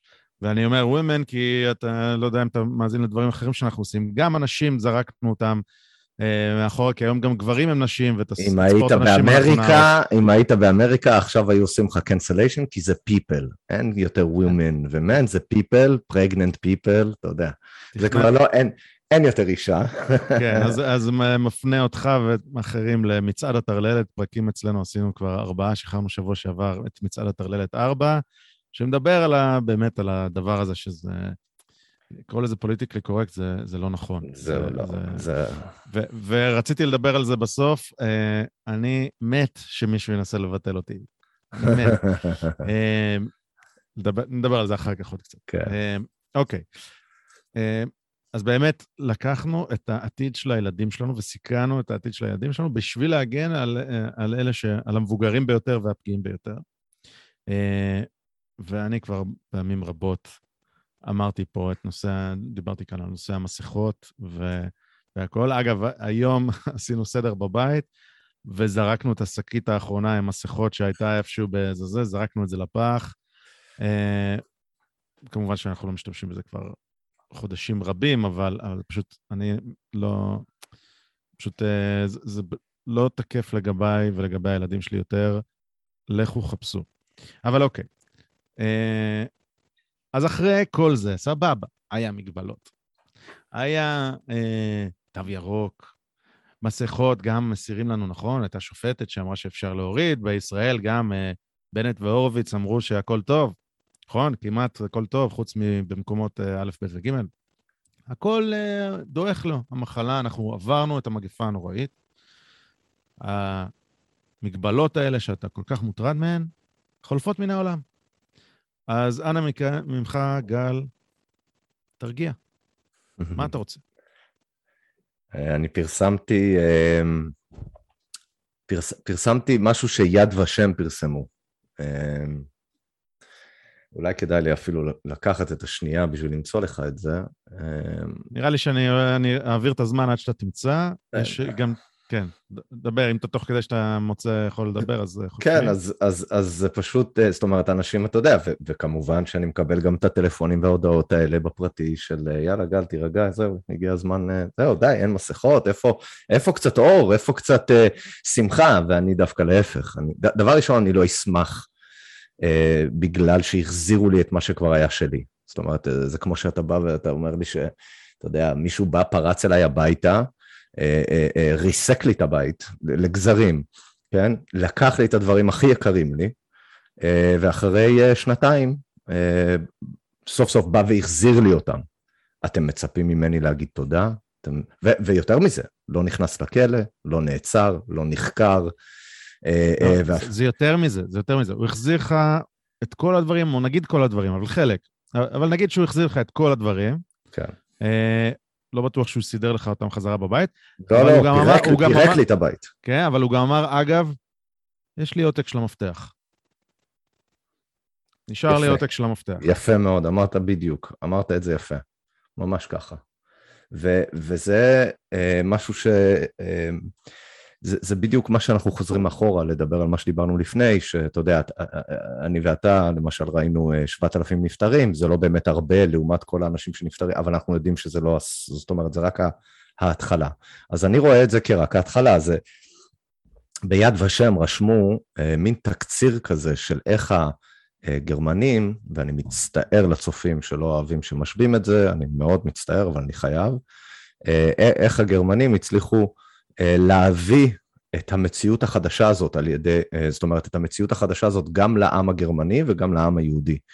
והם דיברו על זה ספציפית, שהם היו עושים דברים שהיו נראים לא נורמליים ומאוד מאוד קשים, ואז הם היו חוזרים אחורה, מר, זאת אומרת, מרגיעים את השטח, ואז חוזרים על זה חלילה. במילים האלה ככה הם אמרו את זה, והם עשו את זה מספר פעמים. זאת אומרת, להביא מגבלות שהם אה, בכל מצב אחר היו נראים קטסטרופליים ובלתי הגיוניים לעשות, להרגיע את הרוחות בזה שהחזירו לנו קצת את המציאות חזרה, והם עשו את זה, אפשר להסתכל על הצעדים שעשו לנו בשנתיים האלה, ואז עוד הפעם, לחזור חלילה, לעשות לנו סגרים, ואז אתה קצת יותר רגיל, אתה כבר לא בשוק כמו שהיית בפעם הראשונה, ואתה קצת יותר מקבל, ואתה קצת פחות מתעצבן, וגם אם אתה עצבני, אז אין לך למי, כאילו אין לך עם מי להתעצבן, כי כולם כבר מקבלים את זה כעובדה.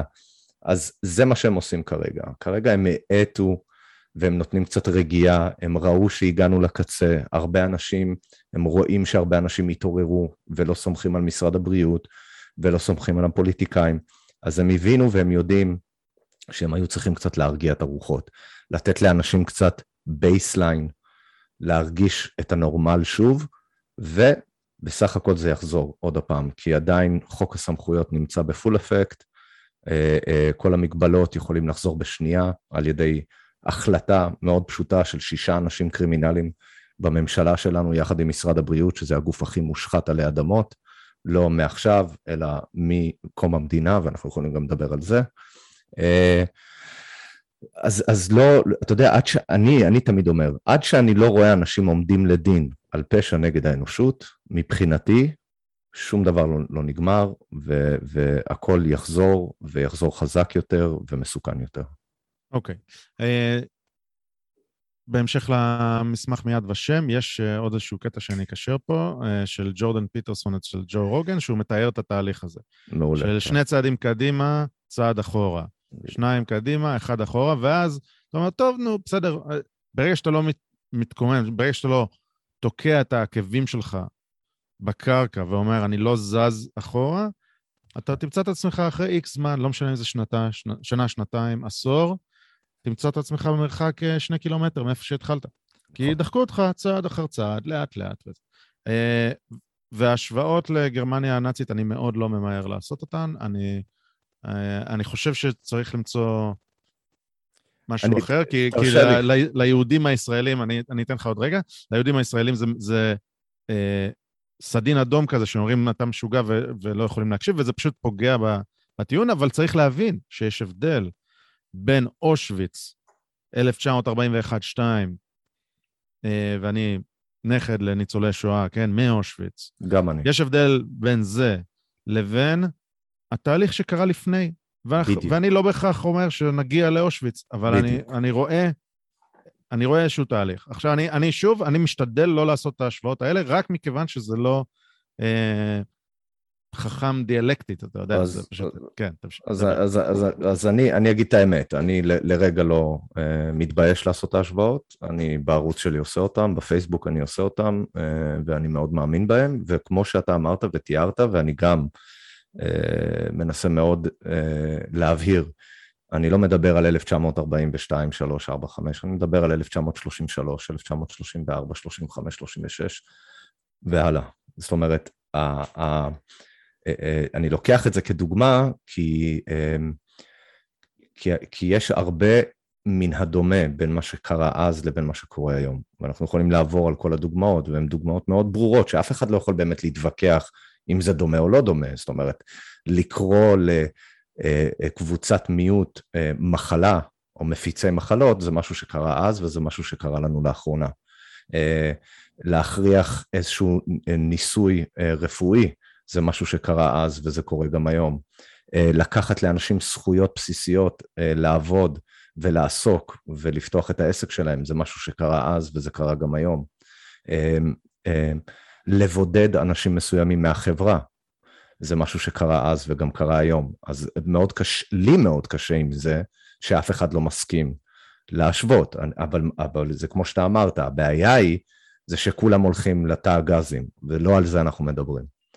אה, ו- ואני לא חושב שגרמניה הנאצית היא, המקומה, היא הדוגמה היחידה שיש לדבר הזה, זה קרה בהרבה מקומות, בהרבה, בהרבה דרכים מאוד דומים, ויצא מזה פילוסופיות שלמות ו- ו- וספרים שלמים על איך לשלוט באוכלוסייה דרך מה שהיה עם הרייך השלישי. אז, אז זה לא, אתה יודע, אה, היסטוריון אה, אה, אה, אמיתי, שמוכן להסתכל על המציאות כפי שהיא ולא לחיות היום עם הנרטיב, יגיד את זה אחד לאחד. ואני גם ראיינתי לא מעט ניצולי שואה, שאמרו לי שזה אחד לאחד מה שהם חוו, שזה מאוד דומה, מאוד מאוד מזכיר להם.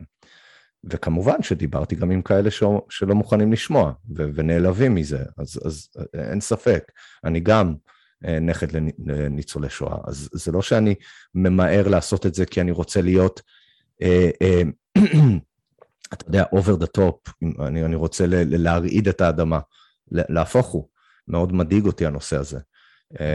ו... ו... ויותר מזה, החוקים שעליהם אני נשען היום, החוקים שעליהם היום אני נשען כאדם שהתנגד לתו הירוק ושהתנגד לכל הכפייה הזאת ו- ולהיכנס לתיק הרפואי של כל, ש- שכל בחורה בת 16 בכניסה למסעדה יכולה לשאול אותי על התיק הרפואי שלי, נשען על חוקי נרנברג.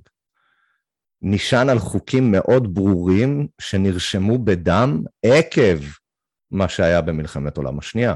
שלא רק היהודים נפטרו בה, דרך אגב, 50 מיליון איש נלחמו לטובת חירות אה, אה, נגד עריצות רפואית ונגד עריצות אה, בכלל, דיקטטורה, ובאנגלית לפחות קוראים לזה authoritarian dictatorship. אז, כן.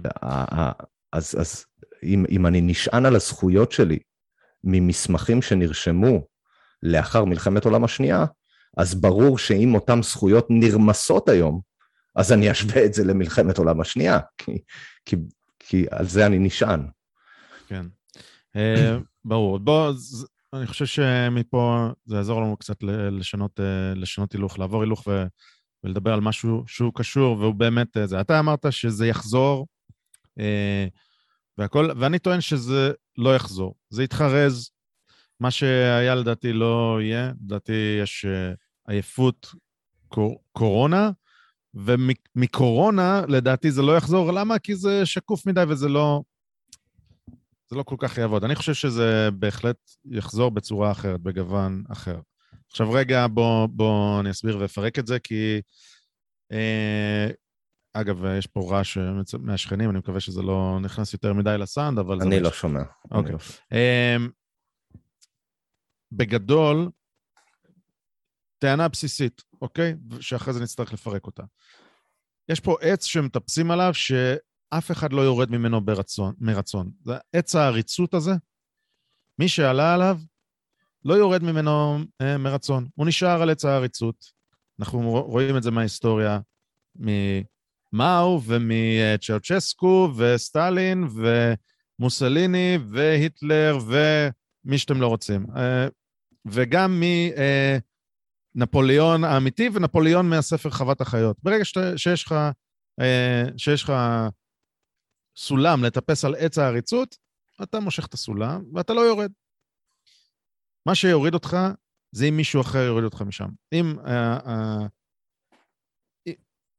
אם זה כבר לא יעבוד, אם ינענו, ינערו לך את העץ ויפילו אותך על התחת, אוקיי? ולצערי, אפשרנו פה לאנשים לטפס על עץ העריצות, כן, אין פה דיקטטור בודד, אבל עץ העריצות חי וקיים. נתנו, נתנו כוח על, אה, על, על איך שהילדים שלנו יהיו לבושים, ואיך הם יסתובבו, ועל האם אני יכול לרכוש משהו כזה או משהו אחר. אה, וכמו שאמרת, התיק הרפואי שלי. נתנו פה כוח ונתנו להם לטפס על העץ הזה, והם נחים עליו. ואני חושב שההברקה שהייתה לי קודם עם זה שנשאר המפתח, זו, זו הדוגמה, כי אני לא חושב שאותו פורץ יבוא ויפרק לך שוב את הבית. אני לא חושב שהוא יעשה את זה. הוא יבוא מדי פעם, יבשל לך משהו במטבח, חס וחלילה, אתה יודע, אה, יגיע ב, בלילה שאתם אה, שם, או לא יודע מה, אתה יודע, עולם הדימויים הזה כבר נהיה אפל מדי בשבילי, לא רוצה זה, אבל, אבל זאת הסכנה, שיש לו את המפתח, אז מה, זה לא צריך להיות אותו דבר. זה לא יהיה אותו דבר. מר, מרק טוויין אומר, uh, history doesn't repeat itself, it rhymes, נכון? כן. כן, כן, אז זה משהו שאני מאוד אוהב. אז, אז כן, יש, זה, זה, זה בחרוז. אני אתן לך להמשיך, ואז אני אגיד לך מה... אגב, עוד משהו שמרק טוויין אמר, אם אתה לא קורא את העיתון, אתה, צריך להגיד את זה באנגלית, you don't read the, the paper, you're, uh, you're uninformed. If you do read the paper, you're disinformed. נכון. Uh, כן. נכון. איש חכם. אוקיי, uh, אז אני מביא אותנו שנייה אחרי עץ העריצות וכל הדיבורים uh, גבוהה גבוהה. בואו רגע uh, נחזור למט, נחזור לקרקע, והמפתח ההוא שדיברנו עליו זה, לדעתי, הדרכון הירוק, אה, אתה יודע מה? לפני הדרכון הירוק. גם חוק הסמכויות שאתה מדבר עליו וזה, אני רוצה לדבר כי יש לי אה, לפחות מאזין אחד שחשוב לו שאני אדבר על זה. אני פחות מוטרד מחוק הסמכויות מאשר אתה. אה, כי המצב החוקי בחוק הסמכויות שנתנו בישראל רק השתפר. הבעיה עם זה שאנחנו סבבה עם זה. החוק אבל רק שיפר את המצב, כי המצב לפני זה היה שישראל הייתה במין אה, מצב חירום תמידי, שזה רופא יכול לעשות הכל תמיד, זה היה מ-48, פשוט לא ידענו, וזה היה, אתה יודע, זה היה פשוט, לא היינו מקבלים את זה אולי, שמישהו עושה משהו כזה, פשוט לא, לא היינו מוכנים את זה. ועכשיו חוק הסמכויות, הוא הוריד את ה... הוא, הוא קצת מגביל את, ה, את היכולת לעשות מה שרוצים, מצד אחד. מצד שני, כולם סבבה עם זה, thumbs up. זאת הבעיה. הבעיה היא הלך הרוח ולא לשון החוק. ככה אני רואה את זה, ואני לא מומחה חוקתי, אבל יצא לי לדבר על זה עם חבר הכנסת שמחה רוטמן. מה אתה אומר על זה? דבר ראשון, זה דוגמה קלאסית לחלון אוברטון. אה, דוגמה קלאסית מאוד. אני אה, לא מסכים איתך, אה, ואני לא מסכים איתך, אני הייתי מסכים איתך, אם אני הייתי רואה שיש לפחות אחוז מסוים, אפילו קטן, של חברי כנסת שמתנגדים למה שקורה פה. אם היה אחוז קטן כזה של אנשים בכנסת שמתנגדים למה שקורה פה, ש, ש, שקוראים לדברים בשמם, כן? שאולי מפסידים בכל, בכל ויכוח ובכל הצבעה, אבל נלחמים על הזכויות ועל, ה, ועל חופש התנועה וחופש העיסוק והסכמה מדעת וכל הדברים שהם דרסו, דברים בסיסיים מאוד, מאוד fundamental יים לחברה דמוקרטית, אז הייתי אומר לך, אתה צודק. הבעיה היא, זה שאין אף אחד שנלחם עבורנו בכנסת, וזה אומר ששש חבר'ה, יחד עם משרד הבריאות, יכולים להחליט מה שהם רוצים. זה שישה? ו... זה קבינט הקורונה? מה זה שישה? קבינט הקורונה, כן. אוקיי. אה, שיכולים להחליט מה שהם רוצים בתוך הממשלה, יחד עם משרד הבריאות, ואף אחד לא יתנגד לזה. זאת אומרת שאתה כאילו נתת מצב שבו החוק יותר ברור, אבל מי יאכוף את החוק הזה? זאת אומרת, מי, אין לנו בתי משפט שאוכפים את החוק, אין, זאת אומרת, בג"ץ, למשל, לדוגמה, אם אנחנו כבר מדברים על חוק, בג"ץ היה אמור לבוא, ואתה מוזמן להיכנס, וכל המקשיבים מוזמנים להיכנס לוויקיפדיה ולראות מה, מה התפקיד הכי בסיסי, פונדמנטלי של בג"ץ, וזה לשמור על זכויות הבסיסיות של האדם. וכשאנחנו הבאנו לבג"ץ את הטיעונים שלנו שדורסים לנו את הזכויות, עזוב את זה שללא שום הוכחה, וללא שום מדע, וללא שום הצדקה, ו- ו- ושכל הדברים האלה היו כנגד ההתנהלות של מדינת ישראל נגד אזרחיה, בג"ץ החליט לא להתערב. אפילו, לא, אפילו החליט לא לפסוק, שום דבר, לא רצה אפילו להקשיב, לא נפתח תיק, לא, לא היה, אה, לא יכלנו להביא עדויות, לא יכלנו להביא, אה, אה, לפתוח, אתה יודע, מסמכים פנימיים של משרד הבריאות, את, את ההחלטות שלהם, למה הם, כלום. בג"ץ החליט שהוא לא מתערב. וברגע שהדבר הזה קרה, אני הבנתי שאנחנו נמצאים בבעיה קטסטרופלית מבחינת אה, פשעים נגד האנושות. והיכולת של אותם פושעים להמשיך ולעשות בנו כרצונם. ואתה יכול, אתה יודע, לאחוז במה שאתה רוצה בהקשר לחוק הסמכויות, אבל אם אין את מי שיתנגד לכל מיני דברים, שאולי הם ינצלו את החוק הזה, ולמי שלא מבין מה זה חוק הסמכויות ולא יודע, כי לא כולם יודעים, גיליתי, לצערי, שאם תשאל עשר אנשים, מאה אנשים ברחוב, פחות מאחד ידעו מה זה חוק הסמכויות ומתי הוא עבר ומה הוא, הוא מאפשר. אז חוק הסמכויות, בגדול, מאפשר לכמה אנשים בתוך הממשלה לאכוף את הכנסת ולרשום חוקים ותקנון. לפי כל מיני סטיפולציות שהם מחליטים. ובגלל שאין אף אחד שבאמת בכנסת ישמיע קול, אה, ויתנגד לכל מיני חוקים דרקוניים כאלה ואחרים, אז הם, הם מצליחים לעשות את זה בקלות. אפילו אם המנגנונים לשמור עלינו נמצאים, אין את מי שיפעיל את המנגנונים האלה. אז, אז אני רק אגיד, אני, סליחה אם התפרצתי, אני חושב שאתה ואני כן מסכימים, כי אני אומר שהמצב בקאנטים.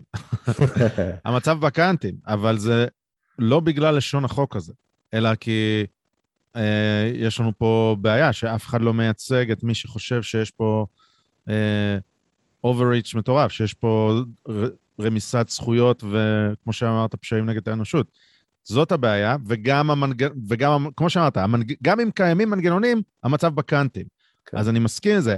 חוק הסמכויות לא הרע את המצב, המצב היה בקאנטים לפני, כן. והוא בקאנטים אחרי, כן. ואם כבר, חוק הסמכויות כאילו קצת שיפר אותנו, אבל המצב עדיין בקאנטים, כי אין מי שיעשה את זה, אתה מבין? אז אין לי בעיה עם חוק הסמכויות פר סי, הוא עצמו, יש לי בעיה עם זה שהמצב בקאנטים.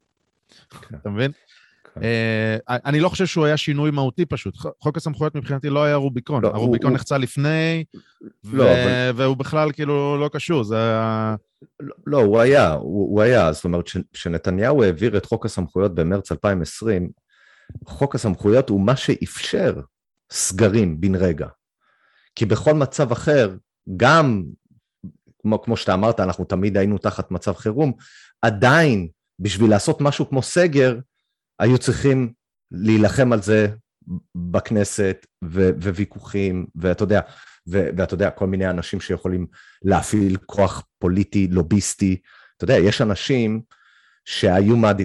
כלכלית הם מאוד חזקים במדינה, ואין להם מילה בדבר, שבכל מצב אחר, אם לא היה את חוק הסמכויות, הם היו יכולים, יכולים אפילו לשחד אנשים בתוך הכנסת, להתנגד לדברים האלה. היום אפילו כסף לא מדבר. זאת אומרת, אפילו מישהו עם כוח אדיר שסבל מאוד מסגרים, הרבה מהעסקים עשו המון כסף מהסגרים, אבל המון עסקים נפלו בגלל הסגרים. ואותם אנשים, גם אם הם היו רוצים לש, לשחד אנשי כנסת, ללכת כנגד הזרם ולהתנגד לחוקים מסוימים, לא היה להם את היכולת בגלל חוק הסמכויות. כי חוק הסמכויות הוכף את הכנסת. זאת אומרת ששישה אנשים יכולים להחליט על עם שלם בן רגע לסגור מדינה, לשים עליהם מסכות אה, אה, בכפייה, מסכות בחוץ, כנגד כל המדע, כנגד כל... אני קיבלתי דוח על זה שאני הייתי בגינה עם הבת שלי לבד, בלי מסכה. כמובן שהם באו ונתנו לי הזדמנות לשים מסכה, ואני אמרתי להם שאני לא אשים מסכה, הם יכולים לתת לי דוח. והם נתנו לי דוח. אז אני, אני, זאת אומרת, אני חי בעולם שקיבלתי דוח על זה שאני הייתי בלי מסכה, עם הבת שלי לבד בגינה, פתוחה, באמצע שכונה, אתה יודע, מבודדת, ושוטרים נכנסים ברגל בשביל לתת לי דוח. כאילו אין שום דבר אחר שהם יכולים לעשות בחיים. אז זה, זה, זה מה שחוק הסמכויות אפשר. הוא אפשר לדבר הזה לקרות בן רגע, בן לילה, אתה יודע, כל מיני, אה, כן. אה, התו הירוק, אה, כמעט כל תקנון שנרשם. אני מבין, אני טוען ש...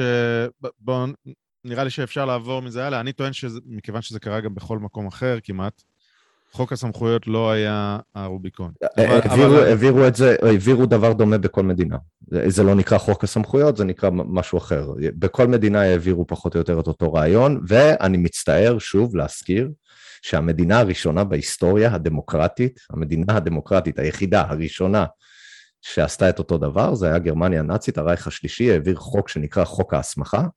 חוק ההסמכה אפשר להיטלר ולרייך השלישי להעביר חוקים אה, ללא אה, אה, העברה דרך הפרלמנט, וזה, וזה היה אחד החוקים הראשונים שהיטלר העביר, יחד עם הרייך השלישי. הוא היה נקרא חוק ההסמכה.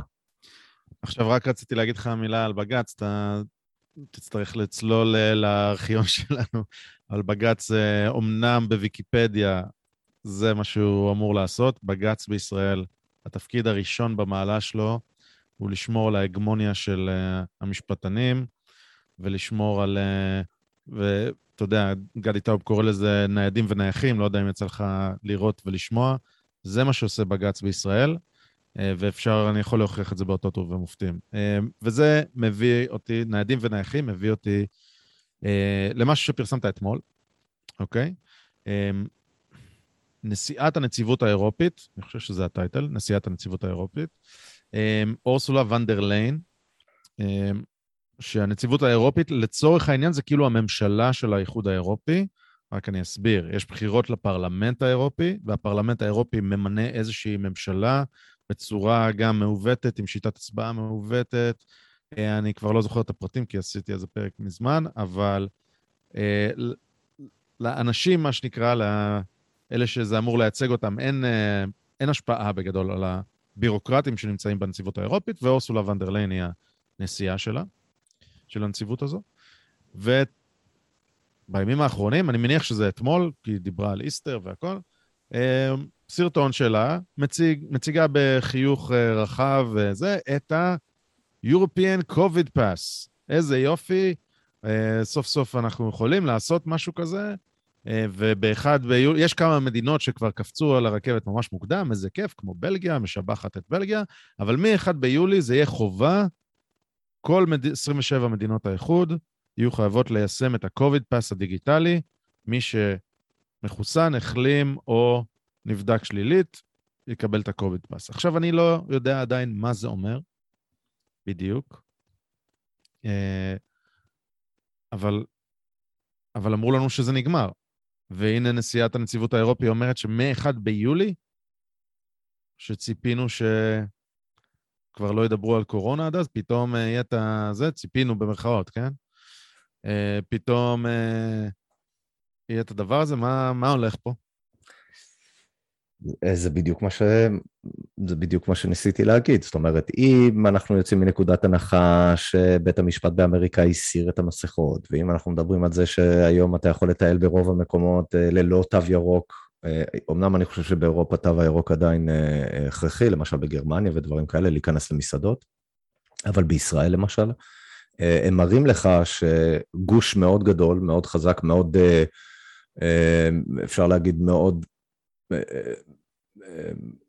central י, זאת אומרת, מבחינת איפה שהיית רוצה לבלות ולצאת לטיולים ולטוס לחו"ל, שזה אירופה, בערך 28 מדינות, שחתמו והולכים לחתום על דרכון חיסונים חובה. כשאני אומר דרכון חיסונים חובה, כשאני אומר דרכון חיסונים חובה, אז אתה יודע, זה יכול להיות גם מחלימים וזה יכול להיות גם בדיקה שלילית, אבל מה שזה אומר, מאוד בדומה למה שאנחנו חווינו ב-2001, כשהכניסו את ה-TSA לשדה התעופה באמריקה, אם אנשים חשבו שזה לתקופה הזאת שבה אנחנו הרגשנו שאנחנו תחת איום של טרור, אז אנחנו רואים ש-22-23 שנה לאחר מכן, או 21-22 שנים לאחר מכן, אנחנו עדיין נמצאים עם ה-TSA Stronger than ever בתוך uh, uh, זה. מורידים אנחנו... נעליים כמו דגנרטים. מורידים נעליים, מורידים חגורות, uh, נוגעים לנשים בחזה, נוגעים לגברים ב, ב, ב, ב, במקום הפרטי, אם לא, אתה עובר במכונה ש... פשוט מצלמת אותך פחות או יותר בעירום שחור לבן. אה, אתה אה, היום, אה, אתה כבר נכנסת לעולם שהוא עולם ביומטרי, אתה לא יכול לקבל תעודת זהות שהיא לא ביומטרית, אתה לא יכול לקבל דרכון שהוא לא ביומטרי. לאחרונה הייתי צריך לעבור דרך הזה, זה מצלם לי את העיניים, עברתי בדובאי, צילמו לי את, ה, את האצבעות ואת ה, את ה, את ה, ממש את העין, את ה... אז, אז, כן, רשתית, וכל זה נולד לפני 21 שנה אה, אה, אה, ממה שקרה עם התאומים, וזה משהו שצריך להתריע אותנו לגבי העתיד, זאת אומרת שברגע שהם חותמים על דבר כזה, הם חותמים שמעכשיו והלאה, ואולי לתמיד, אתה תצטרך לעבור איזושהי בדיקה במרכאות רקטלית בשביל לעבור באיזשהו גבול. אתה תצטרך תמיד להראות דרכון חיסונים, היום זה חיסון קורונה, מחר זה יהיה איידס והפטייטס בי ושחפת אמ, וכל מיני מחלות אחרות, שאם לא יהיה לך אותן, אתה לא תעבור, אז זה מאוד, אה, כמובן שמאוד אה, אמ, לטובת העולם הפרמסוטיקל, אבל בטח ובטח שלוקח, מה, שוב, מהזכויות האישיות שלך לחופש התנועה, אה, גם, גם כנראה במדינה שלך וגם במדינות אחרות. אוקיי. Okay. אני חושב שזה אפילו, שזה אפילו יותר מזה, יותר uh, נבזי מזה.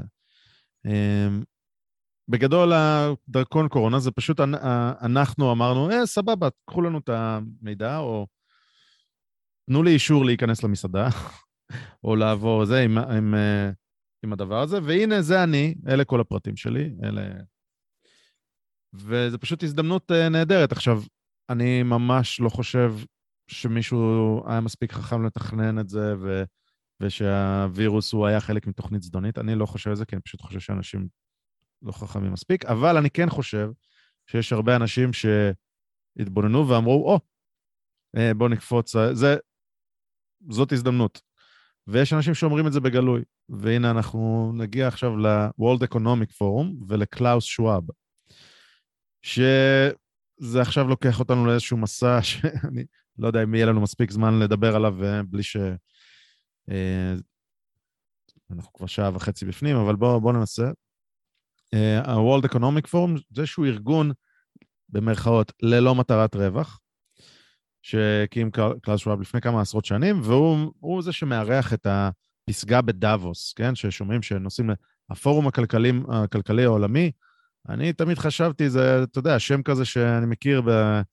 בתת מודע כזה, אה, חשבתי זה בטח משהו של האיחוד האירופי, או לא יודע מה, איזה, איזה שקר כלשהו. גוף של האו"ם, אבל לא, זה ארגון שהקים איזה, איזה מישהו, אה, נבל ג'יימס בונד, שקוראים לו קלאוס שוואב. אה, והוא אומר, באופן גלוי, ואני אשים פה כמה ציטוטים, אולי אני גם בהקדמה לפרק, אני, אני אשים אה, כמה הקלטות שלו, שהוא אומר שה-COVID pandemic is an opportunity for a great reset of our capitalist uh, system. הוא ממש אומר שאנחנו צריכים לשנות הכל, זה ישפיע לנו על האנרגיה, על הבריאות, על ה-supply chains, על ה-society, על הכל.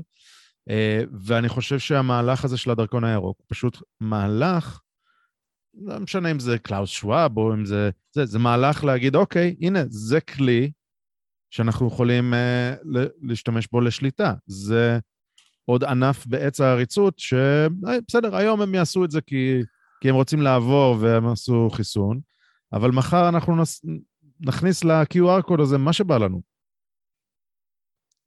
נכון, נכון לגמרי, וקשה מאוד לדבר על Cloud Schwab בלי, בלי לדבר יותר על התמונה הגדולה של בכלל מה שאנחנו חווים אה, אה, אה, בעולם שלנו במשך כמה מאות שנים, אבל בטח ובטח של 120 שנה, שזה בהקשר לבנקים, ואיך שהבנקים עובדים, ואיך כסף עובד, וזה נושא שהוא מאוד מאוד חשוב לכולם ללמוד. אני לא יודע אם יש לנו זמן להיכנס לזה עכשיו, אבל כמו שאתה אמרת, זה אבן דרך אה, לכיוון אפליקציה שבה הופכים אותנו ואת מעשינו לדירוג חברתי.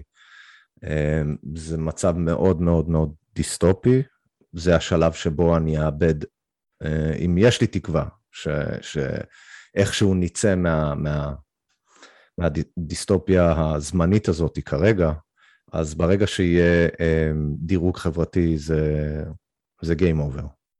זה משהו שאתה לא יכול לצאת ממנו יותר. והדירוג החברתי הזה הוא יהיה,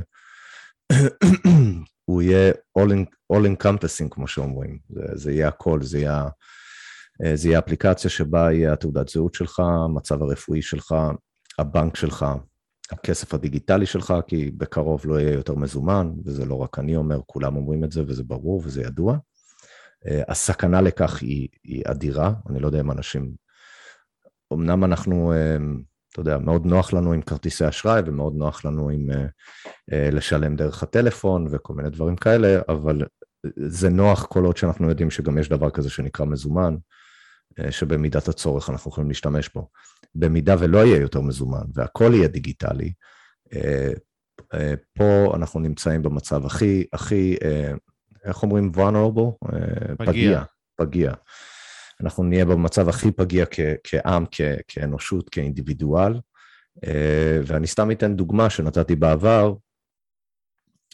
בן אדם אה, אה, שיהיה לו דירוג חברתי, והדירוג החברתי הזה יתבסס על כל מיני דברים. זה יתבסס על יכולת החזרים שלו, הכספיים, שגם ככה הניקודים האלה כבר בבנקים קיימים, אבל זה לא קיים לכולם.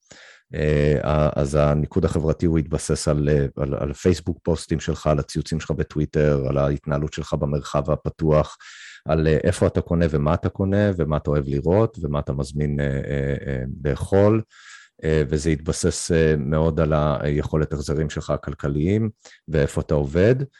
והאמונות הפוליטיות שלך והאמונות האישיות הדתיות שלך אולי, או הפילוסופיות שלך, ואם יהיה לך דירוג חברתי נמוך, אתה תסבול בצורה שקשה מאוד להסביר אותה. וזה יהיה לדוגמה, וזה אולי יהיה קשה לאנשים להאמין לזה, אבל זה בדיוק לשם זה הולך, אה, שאתה למשל עם דירוג חברתי גבוה תיכנס לסופר ואתה תוכל לקנות סטייק ויין ו- וכל מה שאתה רוצה. אתה תוכל להיכנס לסופר וליהנות ממה שהסופר יש לו לתת. בן אדם עם דירוג, אה, אה, עם דירוג נמוך יוכל לרכוש אורז, לחם, ביצים, גבינה לבנה.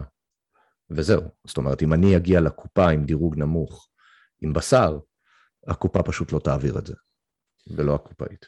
אז uh, יש פרק מצוין של מראה שחורה שמראה דירוג חברתי, אני אשים, נכון. אני לא נכון. זוכר איך קוראים לפרק, כן, אבל כן. נשים את זה. פרק נהדר, כן. כן. עכשיו, חשוב להגיד, הדירוג החברתי קורה בסין, וקלאוס שוואב הביא כנואם המרכזי, אם אני לא טועה, בכנס האחרון שלהם, את uh, שי ג'ינפינג. Uh, ובסין אנחנו כבר רואים את זה, זה כבר קורה. אנחנו יודעים שאנשים uh, נדרשים ל- לעשות פעולות או לשלם הרבה כסף כדי להרים את הדירוג שלהם, או להסתפק בפחות, כמו שאמרת, רק באורז ביצים או ברכבת uh, איטית, עם רכבת בכלל. בכלל. או ולאן הם יכולים לשלוח את הילדים ללמוד, ו- והאם בכלל ייתנו לו להיכנס למוזיאון, זה, זה, זה היסטרי, זה משהו שהוא מאוד מאוד... Uh, okay. יש פה משהו חשוב. כי הרבה אנשים יגידו, טוב, מה אתם... איזה... אתם מגזימים, נו, זה פה ושם. יש uh, uh, פרספקטיבה שאני מבקש מאנשים להתאמץ לראות, ופרספקטיבה של הרבה שנים. בואו אני אתן... Uh, אני לא יודע כמה זמן זה ייקח, כן? אבל מה, זה מה שחשוב, יש פרספקטיבה של הרבה שנים בשלב הזה. דוגמה, uh, שונה, אבל עדיין כולנו, זה נורמלי לנו שלוקחים לנו מס הכנסה. כל מי שמעל משכורת מסוימת, נותן הרבה מס הכנסה, חלקנו נותנים, אה, אתה יודע, גם מעל 50 אחוז מס הכנסה, וזה, וואלה, בסדר, הרע הכרחי וזה. אני רוצה רק להגיד שבארצות הברית מס הכנסה הוצג כמשהו זמני ב-1913, אם אני לא טועה, לטפל שם באיזשהו, אה, אני לא זוכר בדיוק את הסיפור, אבל זה היה איזשהו משהו זמני כזה. והנה אנחנו היום. אה, זה פשוט כי זה היה, אתה יודע, זה מתחיל ודברים כאלה לא הולכים אחורה. והדרכון הירוק הזה היה פתח שלא ילך אחורה. ואני אתן רפרנס לאיזה פוסט שנתתי אז, אה, כשדיברו על הקונספט הזה של דרכון ירוק, על זה שיהיה בעתיד דרכון הירוק עם סמל הדבורה, דרכון הירוק אקלימי. אם אתה, יש לך רכב שהוא בדרגת זיהום ככה, ואתה עובד בעבודה שהיא מרחוק, ואתה לא אוכל בשר כי אתה טבעוני וכולי, אז הדרכון, יהיה לך את סמל הדבורה, ואם אין לך, אז אין לך את סמל הדבורה וכולי. אמ, ויש עוד הרבה דוגמאות, ואתה נתת אה, דוגמאות. עכשיו, אחרי שאני מדבר על הפרספקטיבה הארוכה הזאת, אני רוצה, יודע מה? אני, אני אתן עוד נקודה על הפרספקטיבה הגדולה, אה, הארוכת טווח. אמרתי בשבוע שעבר, כשהקלטנו את מצעד הטרללת, מי שלא שמע, ממליץ שוב להאזין, שאני לא יודע איפה אתה עומד על זה, אני מעריך שאתה תחשוב כמוני, שאם מרשים לילדים בני שמונה לעשות ניתוחים לשינוי מין וחוסמי הורמונים והכול, וגם אם לא בני שמונה, גם בני 12, אם אומרים מותר להם להחליט את זה, אז הדבר הלוגי הבא, כלומר, זה לוגי לחלוטין להגיד שילדים בני 12 יכולים לקיים יחסי מין עם uh, מבוגרים, כי הם יכולים להחליט. זה לא אה, אולי הם מנסים זה, זה פשוט הדבר הנכון לוגית. אם מותר להם א', מותר להם ב'. אם הם יכולים להחליט על עצמם את זה, הם יכולים להחליט על עצמם גם את זה. וזה מנרמל פדופיליה. זה תוצאה ישירה, גם אם לא מתכוונים לזה. אתה יודע, אנשים שמתכוונים ואומרים, לא, רק בואו נהיה סבלניים וזה, סבבה, אתם אידיוטים שימושיים, הדבר הלוגי הבא זה לנרמל פדופיליה. ומה שקורה פה עם הדרכון הירוק זה מאוד דומה.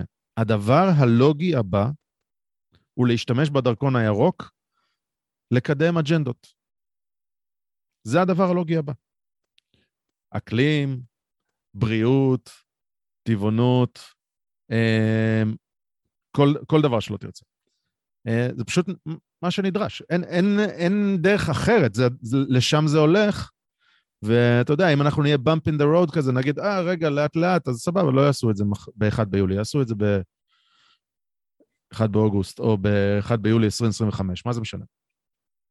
נכון, נכון, ו- ו- ושוב, תראה, עוד פעם, זה מאוד, ופה אנחנו נכנסים ל- אה, אולי לפסיכולוגיה בסיסית של האדם, ו- והמקום שבו הקרע הזה שנמצא בין אלו שחושבים ומאמינים כמונו, לבין אלה שהם לגמרי עם הנרטיב, ומשום מה מוכנים לוותר על, על כל הזכויות שלהם, לטובת שאיזה אדם אחר, בשר ודם, שהוכיח את עצמו, ואני מדבר על פוליטיקאים במשרד הבריאות, הוכיחו את עצמם פעם אחר פעם כשקרנים, כאנשים שדואגים רק לאינטרסים שלהם, דואגים להיבחר שוב, לא עומדים על, על ההבטחות שלהם.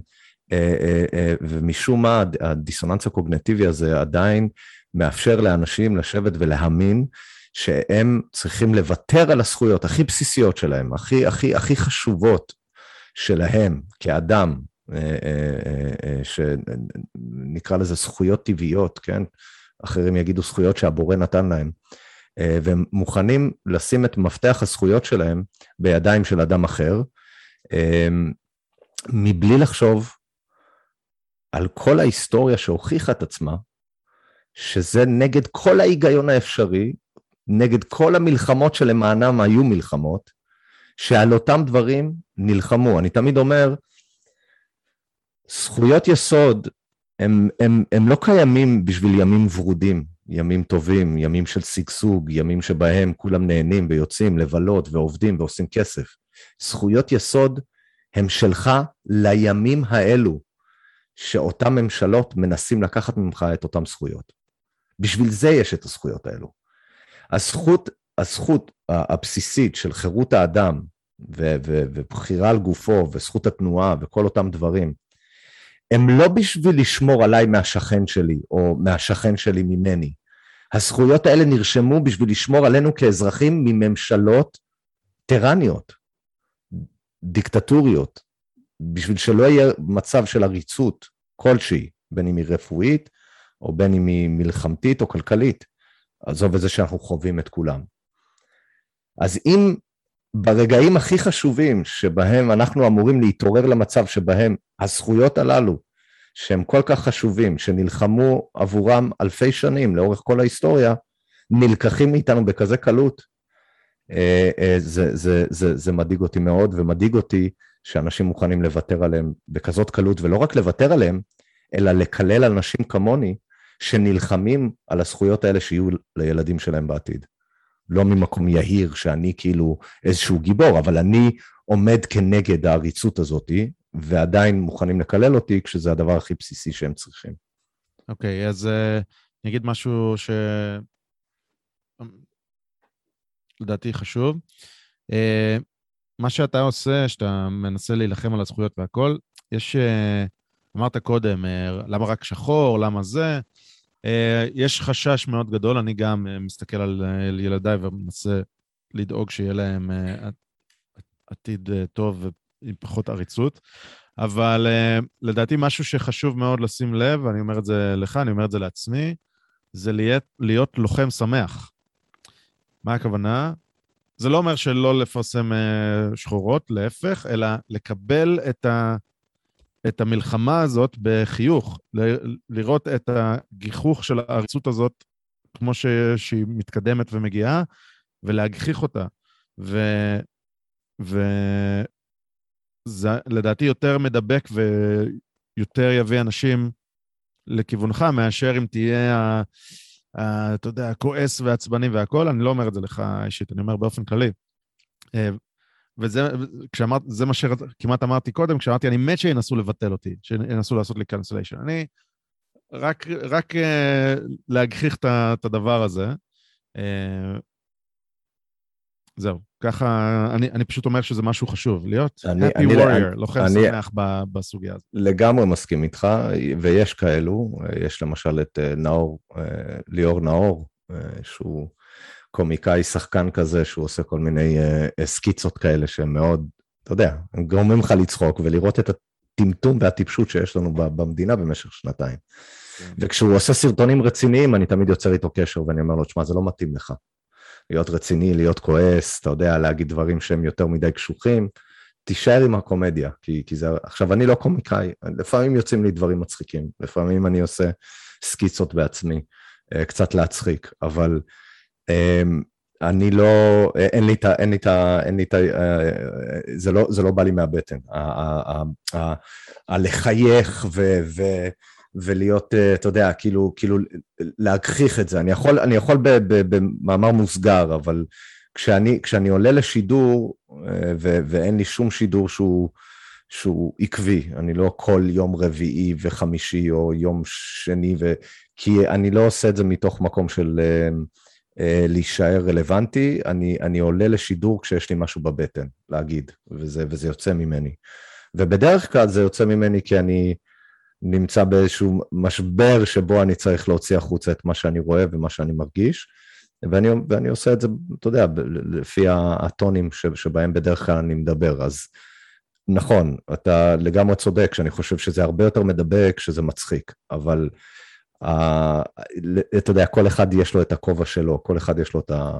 אגב, לא אמרתי מצחיק, אמרתי שמח. שמח, כן. תהיה, תהיה שמח, תבוא, תקבל את הקרב הזה על הזכויות הבסיסיות שלך, כי, אתה יודע, אה, לוחם שמח. אני לא יודע אם להסביר את זה בצורה טובה יותר מזה. כן, תראה, עוד, עוד פעם, אני, אני מרגיש, וזה, וזה בסדר גמור, וזה, וזה לגמרי מקובל, שאתה יודע, יכול להיות שאנשים מבחוץ שמים אותי באיזשהו מין קופסה כזאת של כאילו, אה, זה התפקיד, כאילו לקחת על עצמך תפקיד, או זה התפקיד שלך, ואתה צריך לעשות את זה בצורה כזאת או בצורה אחרת, אתה צריך לתת לאנשים תקווה, אתה צריך, אתה צריך, אתה צריך, אתה צריך. זאת אומרת, שמים אותי באיזשהו מין קופסה שנוח להם לשים אותי, והם לא מבינים שאני בסך הכל אבא בן 42, שדואג לילדים שלו, רואה, רואה את העולם נכנס לכאוס מאוד מאוד רציני ומסוכן, ואני בסך הכל הדלקתי מצלמה ואמרתי מה יש לי בבטן, ולאט לאט זה צוואר עוקבים.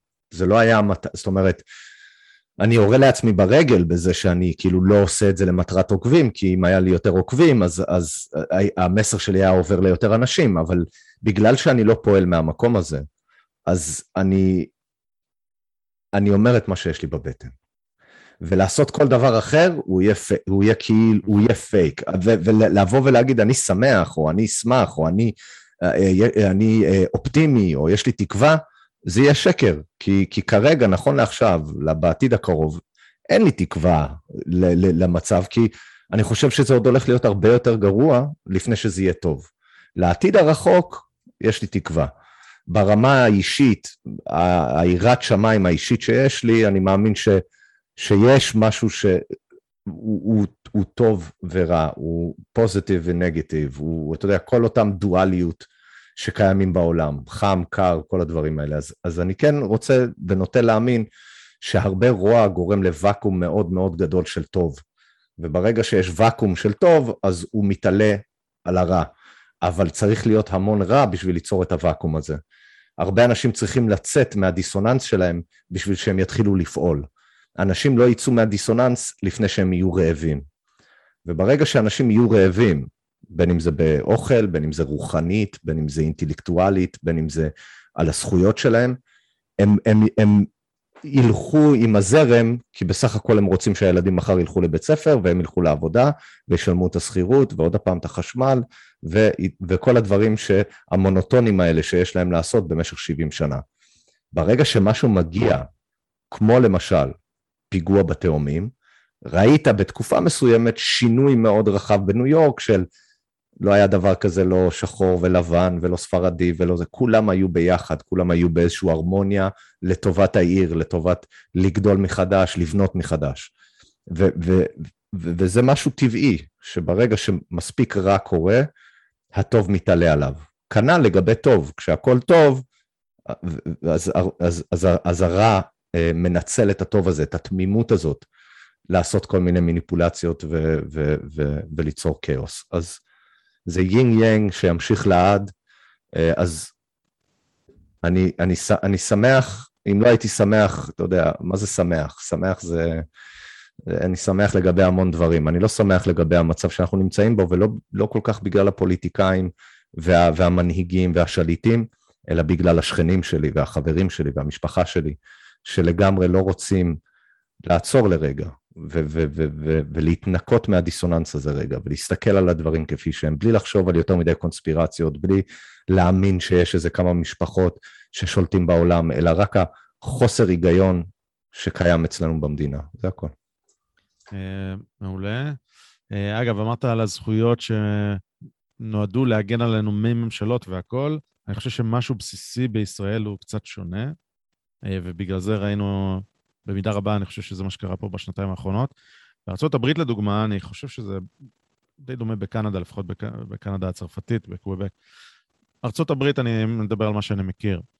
Uh, המהפכה שם הייתה כנגד ממשלה.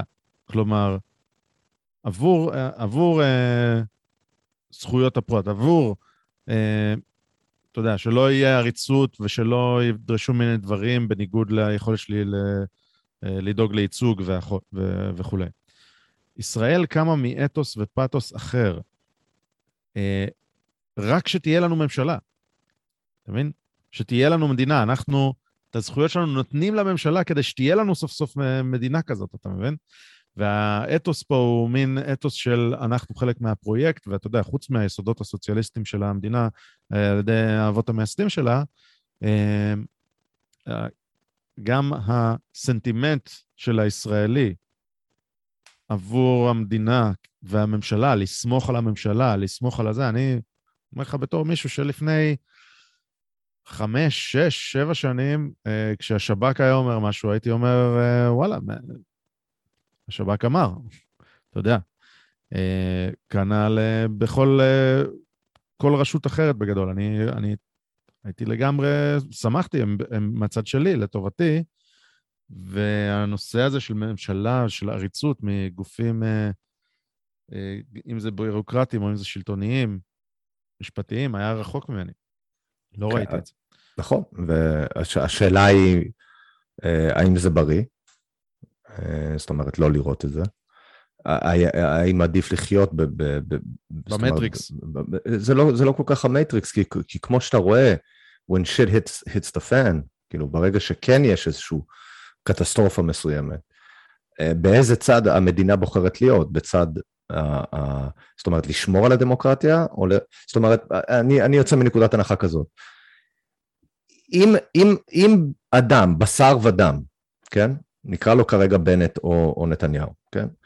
אותו אדם, לפי ההחלטות שלו, לפי התקשורת שהוא ניצל, לפי התקציבים שיש לו כדי לשטוף לי את המוח, יכול לקחת ממני את הזכויות שלי, כן?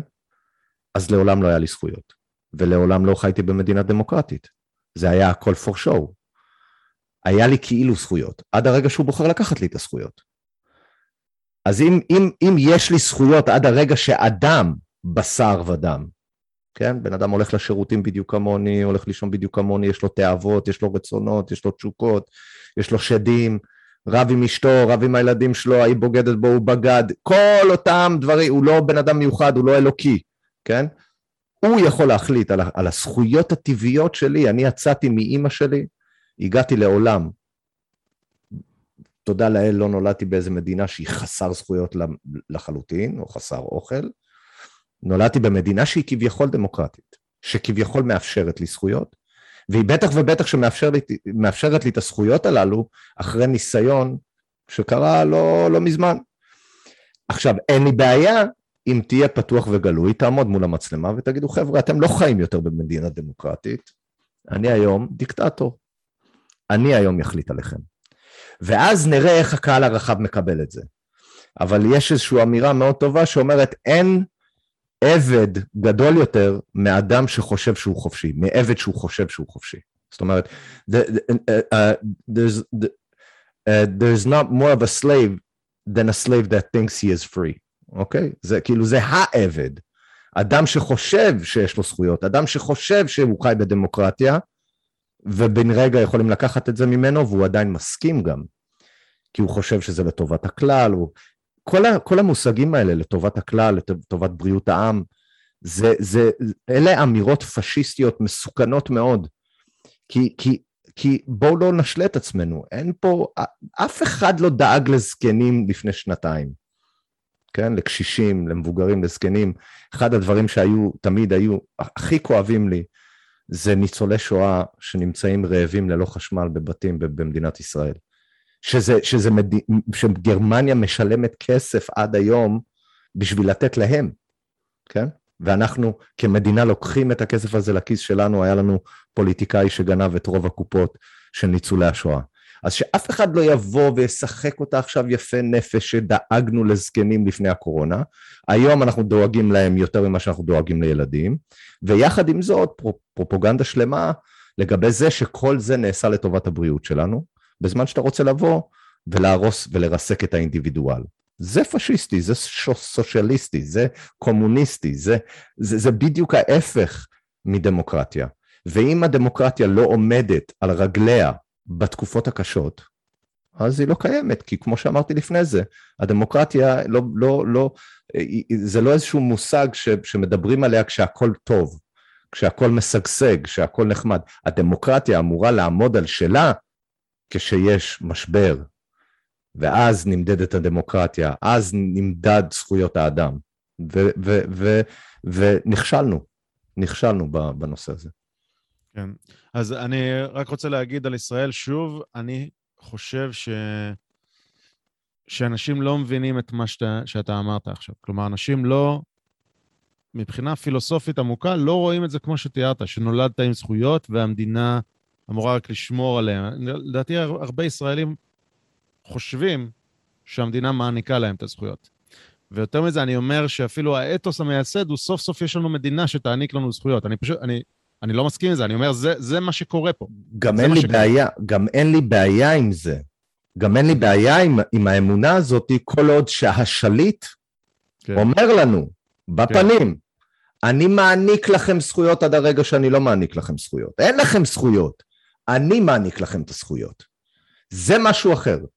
תבוא ותגיד שיש פה דיקטטורה במשך שנתיים. זה משהו אחר, אז אני לא צריך לשכנע אנשים שהם חיים בדיקטטורה. נכון שאתם יכולים ללכת לספארי, נכון שעדיין יש לכם את הסינימה, נכון שיש לכם קניונים וכל הדברים האלה ואתם מרגישים שאתם חיים חיים חופשיים, אבל בתכלס במשך שנתיים חייתם תחת דיקטטורה, עריצות רפואית. אז אם הם אומרים, אני מכבד. אז, אז, אבל אז אני חושב נראה... שהם אמרו. לא, הם, לא, הם לא אמרו. אני אגיד לך מתי, אני אגיד לך מתי, ב-92, כשהעבירו את חוק יסוד, חוק כבוד האדם וחירותו. חירותו, כן. זה לא, זה לא העבירו, זה, זה עשו עליו תיקון, כאילו עשו עליו, כאילו אה, חידדו. אם אני לא חושב טועה. ש... אני חושב שהעבירו אותו. אני חושב שהוא... אני- אמנון רובינשטיין אה, כתב אותו יחד עם... אה, אני אבדוק את זה אה, עכשיו, אני- אני חושב שהיה היה כאילו, כן, אני כן יודע על מה אתה מדבר, אבל נראה לי שזה היה יותר לחדד מאשר כאילו, כאילו לא היה קיים. זה לא שהוא לא היה קיים, כבוד אדם וחירותו. ל- לדעתי לא היה קיים. אבל אה, בסדר, אוקיי, נבדוק את עצמי. אוקיי, אבל- אני לא אתווכח, אני לא אתווכח. רק שאני אגיד, זה לא שאני לא מסכים איתך, אני מסכים אה, איתך. לא, לא, לא, אין לי ספק. אני, אני, לדעתי הם אמרו לנו, הנה, נתנו לכם זכויות, ואהרון ברק אמר, הנה, לישראל סוף סוף יש זכויות מעוגנות, והנה, יש לנו חוקה וכולי וכולי. אה, נכנסים פה לתחום המשפט וכולי. כן. עכשיו, אני רק רוצה להגיד, ואני אעשה רק טיזר ואנחנו לא נדבר על זה, אבל כל מה שזרקתי במילה על קלאוס שוואב והפורום הכלכלי העולמי והאיפוס הגדול, ה-Great Reset, אה, אני רואה את זה כפאשיזם גלובלי, אה, כי פאשיזם עד היום מזוהה עם לאומניות יתר, נכון?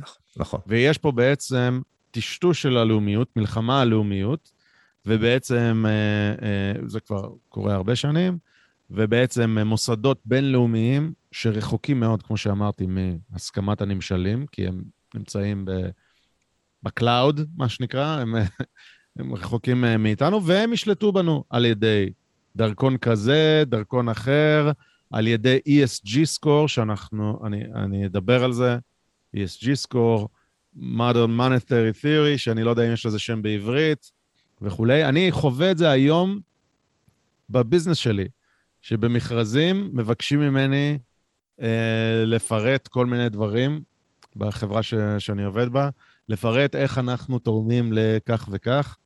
אה, נתתי פה ממש טיזר, כי אי אפשר לפרק את זה כרגע, לא במשפט ולא בשניים, אבל אתה דיברת על פשיזם, אני חושב שהפשיזם לא יישאר בקווי 48 או 67 או מה שלא תרצה, הוא בא מבחוץ, ודווקא שם, גל, ואני אשמח לשמוע את דעתך, דווקא שם אני די אופטימי לגבי ישראל, כי הישראלים לא הצליחו לטשטש להם את הלאומיות. להרבה מהם, כמובן שיש קבוצה שכן. ו- ודווקא שם כאילו הפשיזם הגלובלי, אה, יש בי אופטימיות שהישראלים ידחו אותה. בר, ברמה מסוימת, אה, אה, יש בעיה של בורות, כן? ושהם לא שימו לב, אה, ובסדר, נו, אני רוצה חופשה בציריך, אז, אה, אז אני רוצה כך וכך, ויוותרו יוותרו על הרבה זכויות, אבל, אבל תחושתי שמקום כמו אה, בלגיה או צרפת, אם מקרון ינצח, ייפול לפני ישראל. אז סתם אני אשמח לשמוע את, ה... את דעתך, ונראה לי שאנחנו משם נחתור לסיום. אין בעיה. אז אה, אה, תראה עוד פעם, כאילו, אתה יודע, אנחנו יכולים להמשיך המון, כי, כי יש כל כך הרבה רבדים, ואנחנו ממש נוגעים, קצת פילוסופית, קצת מעשית, קצת משפטית, אבל אתה יודע, אנחנו יכולים לדבר על הדברים האלה, ואתה יודע, זה... אפשר לעשות שיחת, שיחת המשך. זה כיף. אז, אז מאוד קשה לי כאילו להתביית, כי יש לי כל כך הרבה דברים שאני רוצה להגיד, אבל כשאת חייכתי, אנשים לא רואים, אבל חייכתי כשאתה אמרת שאתה לא מאמין שיצליחו להוציא את הלאומניות מהישראלים, אני חושב שאתה טועה ובגדול, אני חושב, ש, אני חושב שאנחנו נכנסנו, יש, uh, יש אמירה באנגלית שאומרת, uh, hard times create strong men, strong men create good times, good times create weak men, weak men create hard times. The fourth ו- turning. The fourth turning. ו- ו- ואנחנו נמצאים בתקופה של ה-weak men. ל-weak men אין לא לאומניות ולא חירות ולא uh, כבוד עצמי ולא כבוד לתא המשפחתי ולא... ואני, ואני מזהה את זה בשנתיים הללו. כי אני בשנתיים הללו הייתי בטוח כשיגידו להם שהם יכניסו מקלות למוח של הילדים שלהם, הישראלים יעמדו על הרגליים האחוריות. ואני הייתי בטוח, כשיגידו לישראלים שישימו עליהם מסכות שמונה שעות ביום בבית ספר, או שש שעות ביום בבית ספר, ההורים, לפחות האימהות, יעמדו על הרגליים האחוריות. ואז אני חשבתי, כשיבואו ויגידו להם שהם הולכים להחדיר בהם חומר ניסיוני שאפילו לא עוצר הדבקה ולא עוצר ממך לקבל את הצינון הזה, אז יעמדו על הרגליים האחוריות. עכשיו, זה קרה, חלק, אתה יודע, שזה כבר הגיע לתכשיר, הרבה באמת נעמדו על הרגליים האחוריות, אבל בכל שאר הדברים זרמו עם זה, ואפילו, אתה יודע, אני רואה מדינה פשיסטית באזרחים, לפחות ברשת, בכנסת, בתקשורת, וזה כל מה שצריך. כי, כי אה, אין היום ישראלי לאומ, לאומי, יש היום ישראלי שטוף מוח מהתקשורת. כשאני מדבר עם בן אדם והוא מתקלם את ערוץ 12 אחד לאחד, אני יודע שאני מדבר עם אדם שאין לו דעות משלו. כשבן אדם משחזר את האמירה תת מקלע של, אה, של דלתא, ש, שמישהו יורה תת מקלע של דלתא, כמו שבנט אמר, ואמרו לי את זה לא מעט אנשים, כולל דודים וכדומה, אז אני יודע... זו אמירה uh, מדהימה. זאת, זאת, תקשיב, כשבן אדם כזה קם ואמר שתי דברים, אחד, אני רוצה שההורים יריבו בינם לבין עצמם, כן. שתיים, תת מקלע שיורים דלתא, ואף אחד לא עמד, ואנחנו היינו יום למחרת מול הבית שלו, כן? אבל אה, אה, היינו מעט מאוד אנשים, לעומת תשע מיליון איש שהיו אמורים ככה, אתה יודע. אז, אז הכל חוזר ל... ל-Hungarian uh, dialect קוראים לזה, שזה ה-problem reaction solution, שזה. אמ, מביאים בעיה, כן? מביאים... יש להם את הפתרון מראש, אבל בשביל להגיע לפתרון, וזה לא משנה מה הפתרון, ניקח את הדוגמה הכי טיפשית, לחבר כנסת הביא מכולות של אפודים צהובים. אוקיי, הוא רוצה לדאוג שימכרו אותם, אבל הוא צריך להעביר חוק בשביל שיהיה אפודים צהובים. כח... היום אתה יודע, אם אתה לא יכול לעבור טסט ברכב, אם אין לך אפוד צהוב ברכב. עכשיו, לא היה דבר כזה אף פעם. עכשיו, אני לוקח את זה כדוגמה טיפשית למה זה problem reaction solution. אז מתחילים להראות בתקשורת כל מיני תאונות שקורות בצד של הכביש, עקב זה שאדם החליף פאנצ'ר, ולא, עכשיו זה אלה דברים שקורים כל הזמן, גם ככה. אבל עכשיו התקשורת מחליטה להתביית על זה. ופתאום המדינה מתבייתת על כך שהרבה אנשים נדרסים מזה שהם מחליפים גלגל בצד של הכביש ואין להם אפוד צהוב, אוקיי? נותני, או, ש, או שיש בעיה, אפילו לא נותנים את הפתרון עדיין.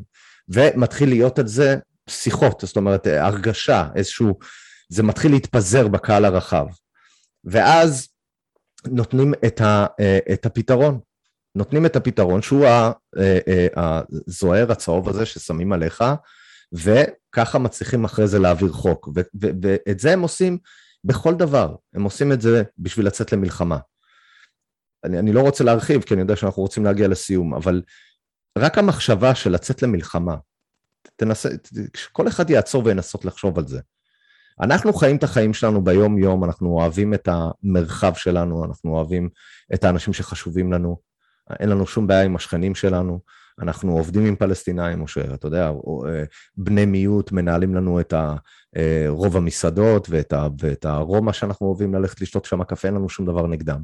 ובן רגע, אחרי שלושה ימים של תקשורת, אנחנו פתאום מוכנים לצאת לביצועים ומלחמה ולהרוג אנשים על משהו שהכניסו לנו ללב דרך התקשורת שמאפשרת לנו לבוא ולהגיד לממשלה שלנו, צאו לדרך, כאילו, אנחנו נותנים לכם את ברכת הדרך. וככה הם עושים את כל מה שהם עשו גם בנוגע לקורונה. זאת אומרת, הם לא היו יכולים להעביר את כל החוקים האלו, ואת כל התקנון האלו, ודרכון חיסונים, ו- וחיסוני חובה, ולפטר אנשים בגלל שהם לא התחסנו, אם הם לא קודם כל היו עוברים כל מיני צעדים של בעיה, ואחרי זה לתת לקהל הרחב ככה לפשפש עם הבעיה הזאתי, להתחנן לפתרון ואז לבוא עם הפתרון לקהל הרחב. ולמה אני מספר את כל הדבר הזה? כי אתה אמרת שהישראלים לא יוותרו על הלאומניות שלהם לטובת פשיזם עולמי. אבל הם לא פשוט יבואו לישראלים ויגידו, אנחנו מצטרפים לממשלה עולמית שהם מחליטים עלינו. הם יגרמו לבעיות, הם יגרמו לכל מיני תקרית, תק, תקריטים כאלה ואחרים, שיגרמו לקהל הישראלי להתחנן להצטרף לממשלה הגלובלית הפשיסטית הזאת. ככה זה עובד, אנחנו מבקשים את זה, אנחנו לא, זה לא... תראה, זה, זה הוכיח את, את עצמו לא, לפחות בש, בשנתיים האלו. כן, יש... וכל, וכל מלחמה שהיה, לפחות בהיסטוריה של, מ, מ, אתה יודע, לפחות במאה השנים האחרונות. כל, כל המלחמות היו בדיוק ככה. כן, שמע, אמ, שוב, יש לדעתי אמ, מיעוט גדול בישראל, שכמו שאמרת, יקפוץ על זה, ולדעתי הרוב לא יקפוץ על זה. אבל אני מקווה שאני צודק. זה יקפוץ, וש... אבל מה זה יקפוץ על זה? מה, מה לא, זה אומר אני, יקפוץ אני, על אני, זה? אני רק אומר שיש... זה מגיע למצב שיש לך חברי כנסת שמאלנים מטורפים פשיסטים שמדברים על כך שהם מפרקים את התא המשפחתי, שלמדינה אמור להיות כוח על הילדים יותר מההורים, שלמדינה אמור להיות את הזכות לקחת את הילדים מהבית במצב כזה או אחר שלא קשור ב... אתה יודע, בתנאים עם משטרה, בבית משפט, והיה, אתה יודע, התעללויות או דברים כאלה. אתה מדבר פה על מצבים שבהם אנשים מקבלים מציאות חדשה שהיא לגמרי הפוכה מכל מה שקשור לתרבות הישראלי היהודי, או, או לפחות המזג החם של הדם שלנו, שזה טעם משפחתי, שזה לשמור על הילדים, שזה רוח לוחמני, אתה יודע, אנשי צבא, אה, והמדינה מתהפכת עלינו, נהיית הרעל שלנו, ואנחנו שותים אותה באהבה, בגלל שאין את מי שלא יקפוץ על הרעל, יש מעט מאוד אנשים שלא יקפצו על הרעל, ואלה שלא יקפצו על הרעל, יקראו להם אויבי המדינה, כמו שעשו לנו בשנתיים האלה. אמ, יכול להיות, אבל אני, אני מקווה מאוד שאתה טועה בנושא הזה. גם אני. גם ואני אני. מניח, כן, שאתה גם מקווה שאתה טועה. אמ, רוצה להגיד מה, מה, מה עושים? או... אז, אז זהו, שדבר ראשון, כנראה שהייתי מעביר לך את המסר יותר טוב אם הייתי מחייך במשך ה... שמח. איך אומרים, איך האמירה הזאת, It's better to be a warrior in a garden than a gardener in a war, נכון? כאילו, אתה מכיר את זה? לא מכיר, אבל... אה, לא מכיר? אז לא זה טוב יותר להיות לוחם אה, גנן מאשר להיות גנן במלחמה. אז אה, אמ, תראה, אני, אני לא אתיימר להגיד שיש לי פתרונות, כי, כי, כי כשאני מנסה לחשוב על פתרונות, אני נהיה קצת יותר פסימי, כי אז אני מסתכל על המורכבות של אה, לנס... זאת אומרת, אוקיי, אם אנחנו חושבים שהפתרון הוא אה, חירות לכולם, ו, ואמון במערכת מחדש, ומשרד בריאות שבאמת דואג לבריאות שלנו ולא לקדם את האינטרסים שלו, אה, וממשלה שדואגת גם למיעוט וגם לרוב, אתה יודע, בשביל שדברים כאלה יקרו, צריך, אה, אה, אין פתרון אחד ואין מהלך אחד, זה רק עניין של התעוררות של המון המון המון אנשים, מה שמצד אחד אני רואה, שינוי של מערכת כמו משרד הבריאות, או שינוי כמו מערכת המשפטי, או שינוי כמו אה, מערכת הפוליטיקה שלנו. אלה נושאים מאוד מאוד מורכבים ומאוד גדולים ומושרשים בשחיתות ובשקר וב... וב, ובמעשים מאוד מאוד לא, לא טובים. אני יודע שזה נשמע שחור, אבל אנחנו יכולים להסתכל על ההיסטוריה הלא רחוקה של כל מיני מעשים שמשרד הבריאות עשה, ואני לא מדבר על קורונה, אני מדבר הרבה לפני. ניסוי בחיילים, אה, אה, אה, כן, ילדי תימן, אתה יודע, כל, כל מיני דברים, גזזת, כל, לאורך כל ההיסטוריה, דברים נוראים. וכמובן, אתה יודע, אנחנו לא צריכים להתווכח על כך שפוליטיקה היא אני בחיים לא בחרתי, אני לא יודע מה איתך, אני לעולם לא בחרתי, לעולם לא האמנתי במערכת הזאת, אני חושב שימין ושמאל זה הזרוע, אה, זה, זה שתי זרועות של אותה, אותה חיה, זאת אומרת, הם, שני הצדדים משחקים בנו כמו, אה, כמו מר, מר, מר, מרנייטה, איך אומרים את המילה הזאת? מריונטה. מריונטה. אה, אז, אז אני לעולם לא בחרתי, לעולם לא האמנתי במערכת הזאת. אני, אני די, לא הייתי קורא לעצמי פצפיסט, אבל אני פצפיסט מערכתי בטוח. אבל אמ, כן, לא סומך עליהם. אני, אני בן אדם שהוא מאוד אמ, שחור לבן, אני מאוד אפור בחיים שלי, אבל אני מאוד שחור לבן במעשים. זאת אומרת, כשאדם עושה משהו, זה נחרט אצלי. כשהוא אומר משהו, אני, אני יכול להבליג לגמרי, זאת אומרת, אין שום דבר, ש... אתה, לא, אתה, אתה לא יכול פשוט להגיד לי, אתה צריך להראות לי את המעשים שלך. גם עם אשתי, גם עם חבריי, גם. אני, אני מסתכל על המעשים שלך, פחות על מה שאתה אומר. אז אם, אתה יכול להגיד מלא דברים ש, שאני אקנה, אבל בסופו של דבר המעשים שלך זה מה שאני אראה ואזכור לך לעד. ואני חושב שכל בן אדם שיצא מהדיסוננס ויסתכל על מעשים של המדינה, של, של הממשלה, של משרד הבריאות, דברים כאלה, יבינו שאנחנו מתעסקים פה עם אנשים מאוד לא, לא טובים. אז אה, צריך אה, תיקון מאוד מאוד מאוד גדול, מאוד רחב, מאוד הרמטי, וזה משהו שלי אין את הפתרונות. אני לא, לא אתיימר להגיד שיש לי אותם. אמ, אוקיי. אה, לדעתי, אחד הדברים שצריך אה, להגיד זה שברגע שאומרים לכם, היי, הפרנו את הזכויות שלכם באלף, בית, גימל, בבקשה תעשו את זה, צריך פשוט לסרב. לסרב. לסרב. במרכאות. עדיף להיות אה, בכלא. אה, כן, מרטין לותר קינג גם היה בכלא. אה, יפה. אז אה, גל, לפני שאני שולח אותך, בוא ניתן איזה המלצת תרבות. אני אתן המלצת תרבות שהיא מין שיעורי בית, כי אני באמת רוצה להגיע לזה באיזשהו, באחד הפרקים הקרובים, וזה הספר The Great Reset של גלן בק, שיצא רק לאחרונה, וסיימתי אותו השבוע.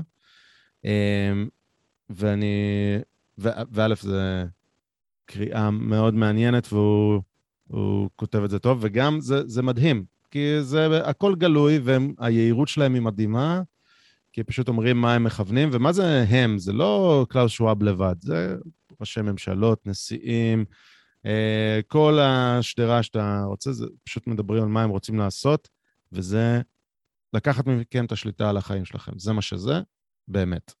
אה, אז אנחנו נצטרך לדבר על זה, אז אני אה, קורא לכם לקרוא את זה. סתם לדוגמה, אחד הציטוטים המפורסמים של, של שוואב זה עד 2030, you'll own nothing and you'll, and you like it, או משהו כזה. You'll be happy. You'll be own happy. nothing and you'll be happy. Uh, לא יהיה לכם שום דבר ותהיו שמחים, ואני רוצה רק להגיד, לדוגמה, אני את ספר The Great Reset קראתי ב-Audible, ואין לי בעצם את הספר. אין לי את הספר, אלא מישהו נתן לי להשתמש בזה באיזה אפליקציה שלו, I, I don't own it, ואני מתכנן להזמין אותו בטקסט, שיהיה לי את הספר. ותחשבו על הספריות DVD שהיו לכם פעם, היום אין לכם, אתם בסטרימינג רואים, you, you don't own it. ככה העבירו אותנו מ-owning, שיהיה לנו סרטים, לזה שאולי ייתנו לנו גישה לראות סרטים, ואגב, הם מדי פעם מצנזרים סרטים מהמערכות שלהם, כי זה לא טוב עבורכם, כי אמרנו. אז uh, הנה דוגמה קטנה, אבל חשובה, להבין שכבר אנחנו באיזשהו תהליך. אז הספר הזה הוא שיעורי בית לקראת, זה היה שיעורי בית בשבילי, וזה שיעורי בית לקראת שיחה ש... שנעשה בעתיד, שאני עוד uh, חושב עליה ובונה אותה. המלצת תרבות שלך? אה, הספר אולי הכי חשוב, הכי קצר, הכי מהיר שאפשר לעשות כמעט בישיבה בשירותים, זה, אה, דיברנו על זה, זה Animal Farm, זה חוות החיות. אני חושב שזה ספר גאוני, אה, או. כמעט, כמעט תורתי, כאילו, ב- ב- ברמה ש... ואליי הוא מאוד מדבר לתקופה זאת, ואני חושב שזה יכול לפתוח להרבה אנשים את העיניים, אפילו אם הם אה, אה, זורמים עם הנרטיב, הספר הזה יפתח להם איזשהו אה, פקק. ואני מאוד מאוד ממליץ, מאוד, כי זה נושא שאני דווקא די רציתי לדבר איתך עליו, אבל פשוט זרמנו על מלא דברים אחרים, וזה נושא הבנקים ומהו כסף. אה, כי, זה, כי חוץ מהקורונה זאת ההונאה הכי גדולה שהייתה בהיסטוריה של האנושות, וזה כסף והבנקים. אה, אז אני הייתי ממליץ קצת לחתור אה, למלא דוקומנטרים, יש מלא סרטונים, רק תבדקו ביוטיוב, אה, What is money, או מה זה, ה-Federal Reserve, או את האמת על ה-Federal Reserve, ואני חושב ש, ש, שאתם תבינו עד כמה מושרש השחיתות והשקר של מה שעושים לנו, שאנחנו בגדול אנחנו עבד, אז זה מאוד חשוב, כן. אז זה תרבות מבחינתי. אה, מעולה, על הכיפאק. אז שמע, אפשר אה, להשלים, לעשות עוד שיחה, לדבר על הדברים האלה. כן. אני, אהיה מופתע מאוד אם יעברו את כל ה... אני חושב שע, שעתיים וחצי האלה. אה, שמע, לפחות המאזינים שלי רגילים לזה שאני מברבר. כן. בסדר, יכולים לשים באוזן. לשים את זה עליך כן. אחד וחצי, ו... כן. אחלה, גל שלו. תודה רבה, תודה על ההזמנה. תודה למקשיבים. עד הפעם הבאה. יש תודה לכם רבה. אחלה תוכנית, אז אה, תמשיכו ככה באמת. תודה, תודה. אחלה. ביי ביי.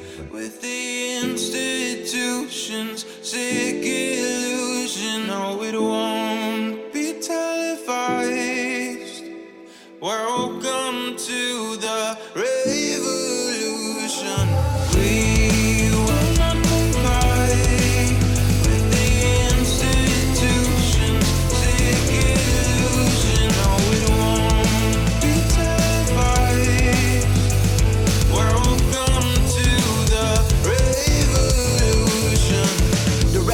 won't be televised. Government been telling lies. If you're not with us, you better step aside. Witnessing a genocide. Everything is centralized. The food that we consuming, they spraying it out with pesticides. Easily identify the sheep and the snake, the real and the fake. Giving us a reason to pray. I'ma make my own choices. A voice for the voiceless. They trying to destroy us, avoiding the poison. It's all pointless. pointless if you don't have a purpose. If you read the verses, you'll know who we versing. Government can tell you what your worth is, look deeper than the surface. They don't even want you researching or asking questions. We all being tested. Shh. Shut your mouth and comply, that's the message. Want you depressed on prescriptions that mess with your head, got you stressing, suppressing expression. We will not comply with the institution's sick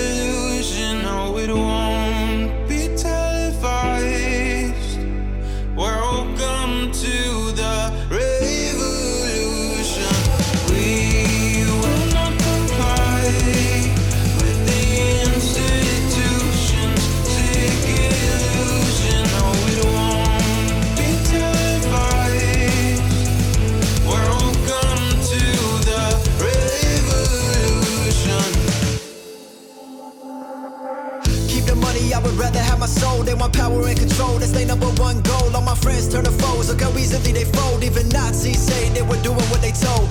Walking down this road all alone in the cold, but my soul never sold. I'm exposing the clones. God has chosen this role. All of those who oppose want me hopeless and broke, like I'm Noah on boats. I'm just trying to tell them all about the flood. I can feel it in my bones, I can feel it in my blood. Man, I came up out the mud, only God is my judge. I don't listen to these politicians, they the real thugs. Won't comply with the lies, they disguise it as science. They want you compliant, the media's bias. These corporate giants are capitalizing on us by dividing, but I'll keep on fighting.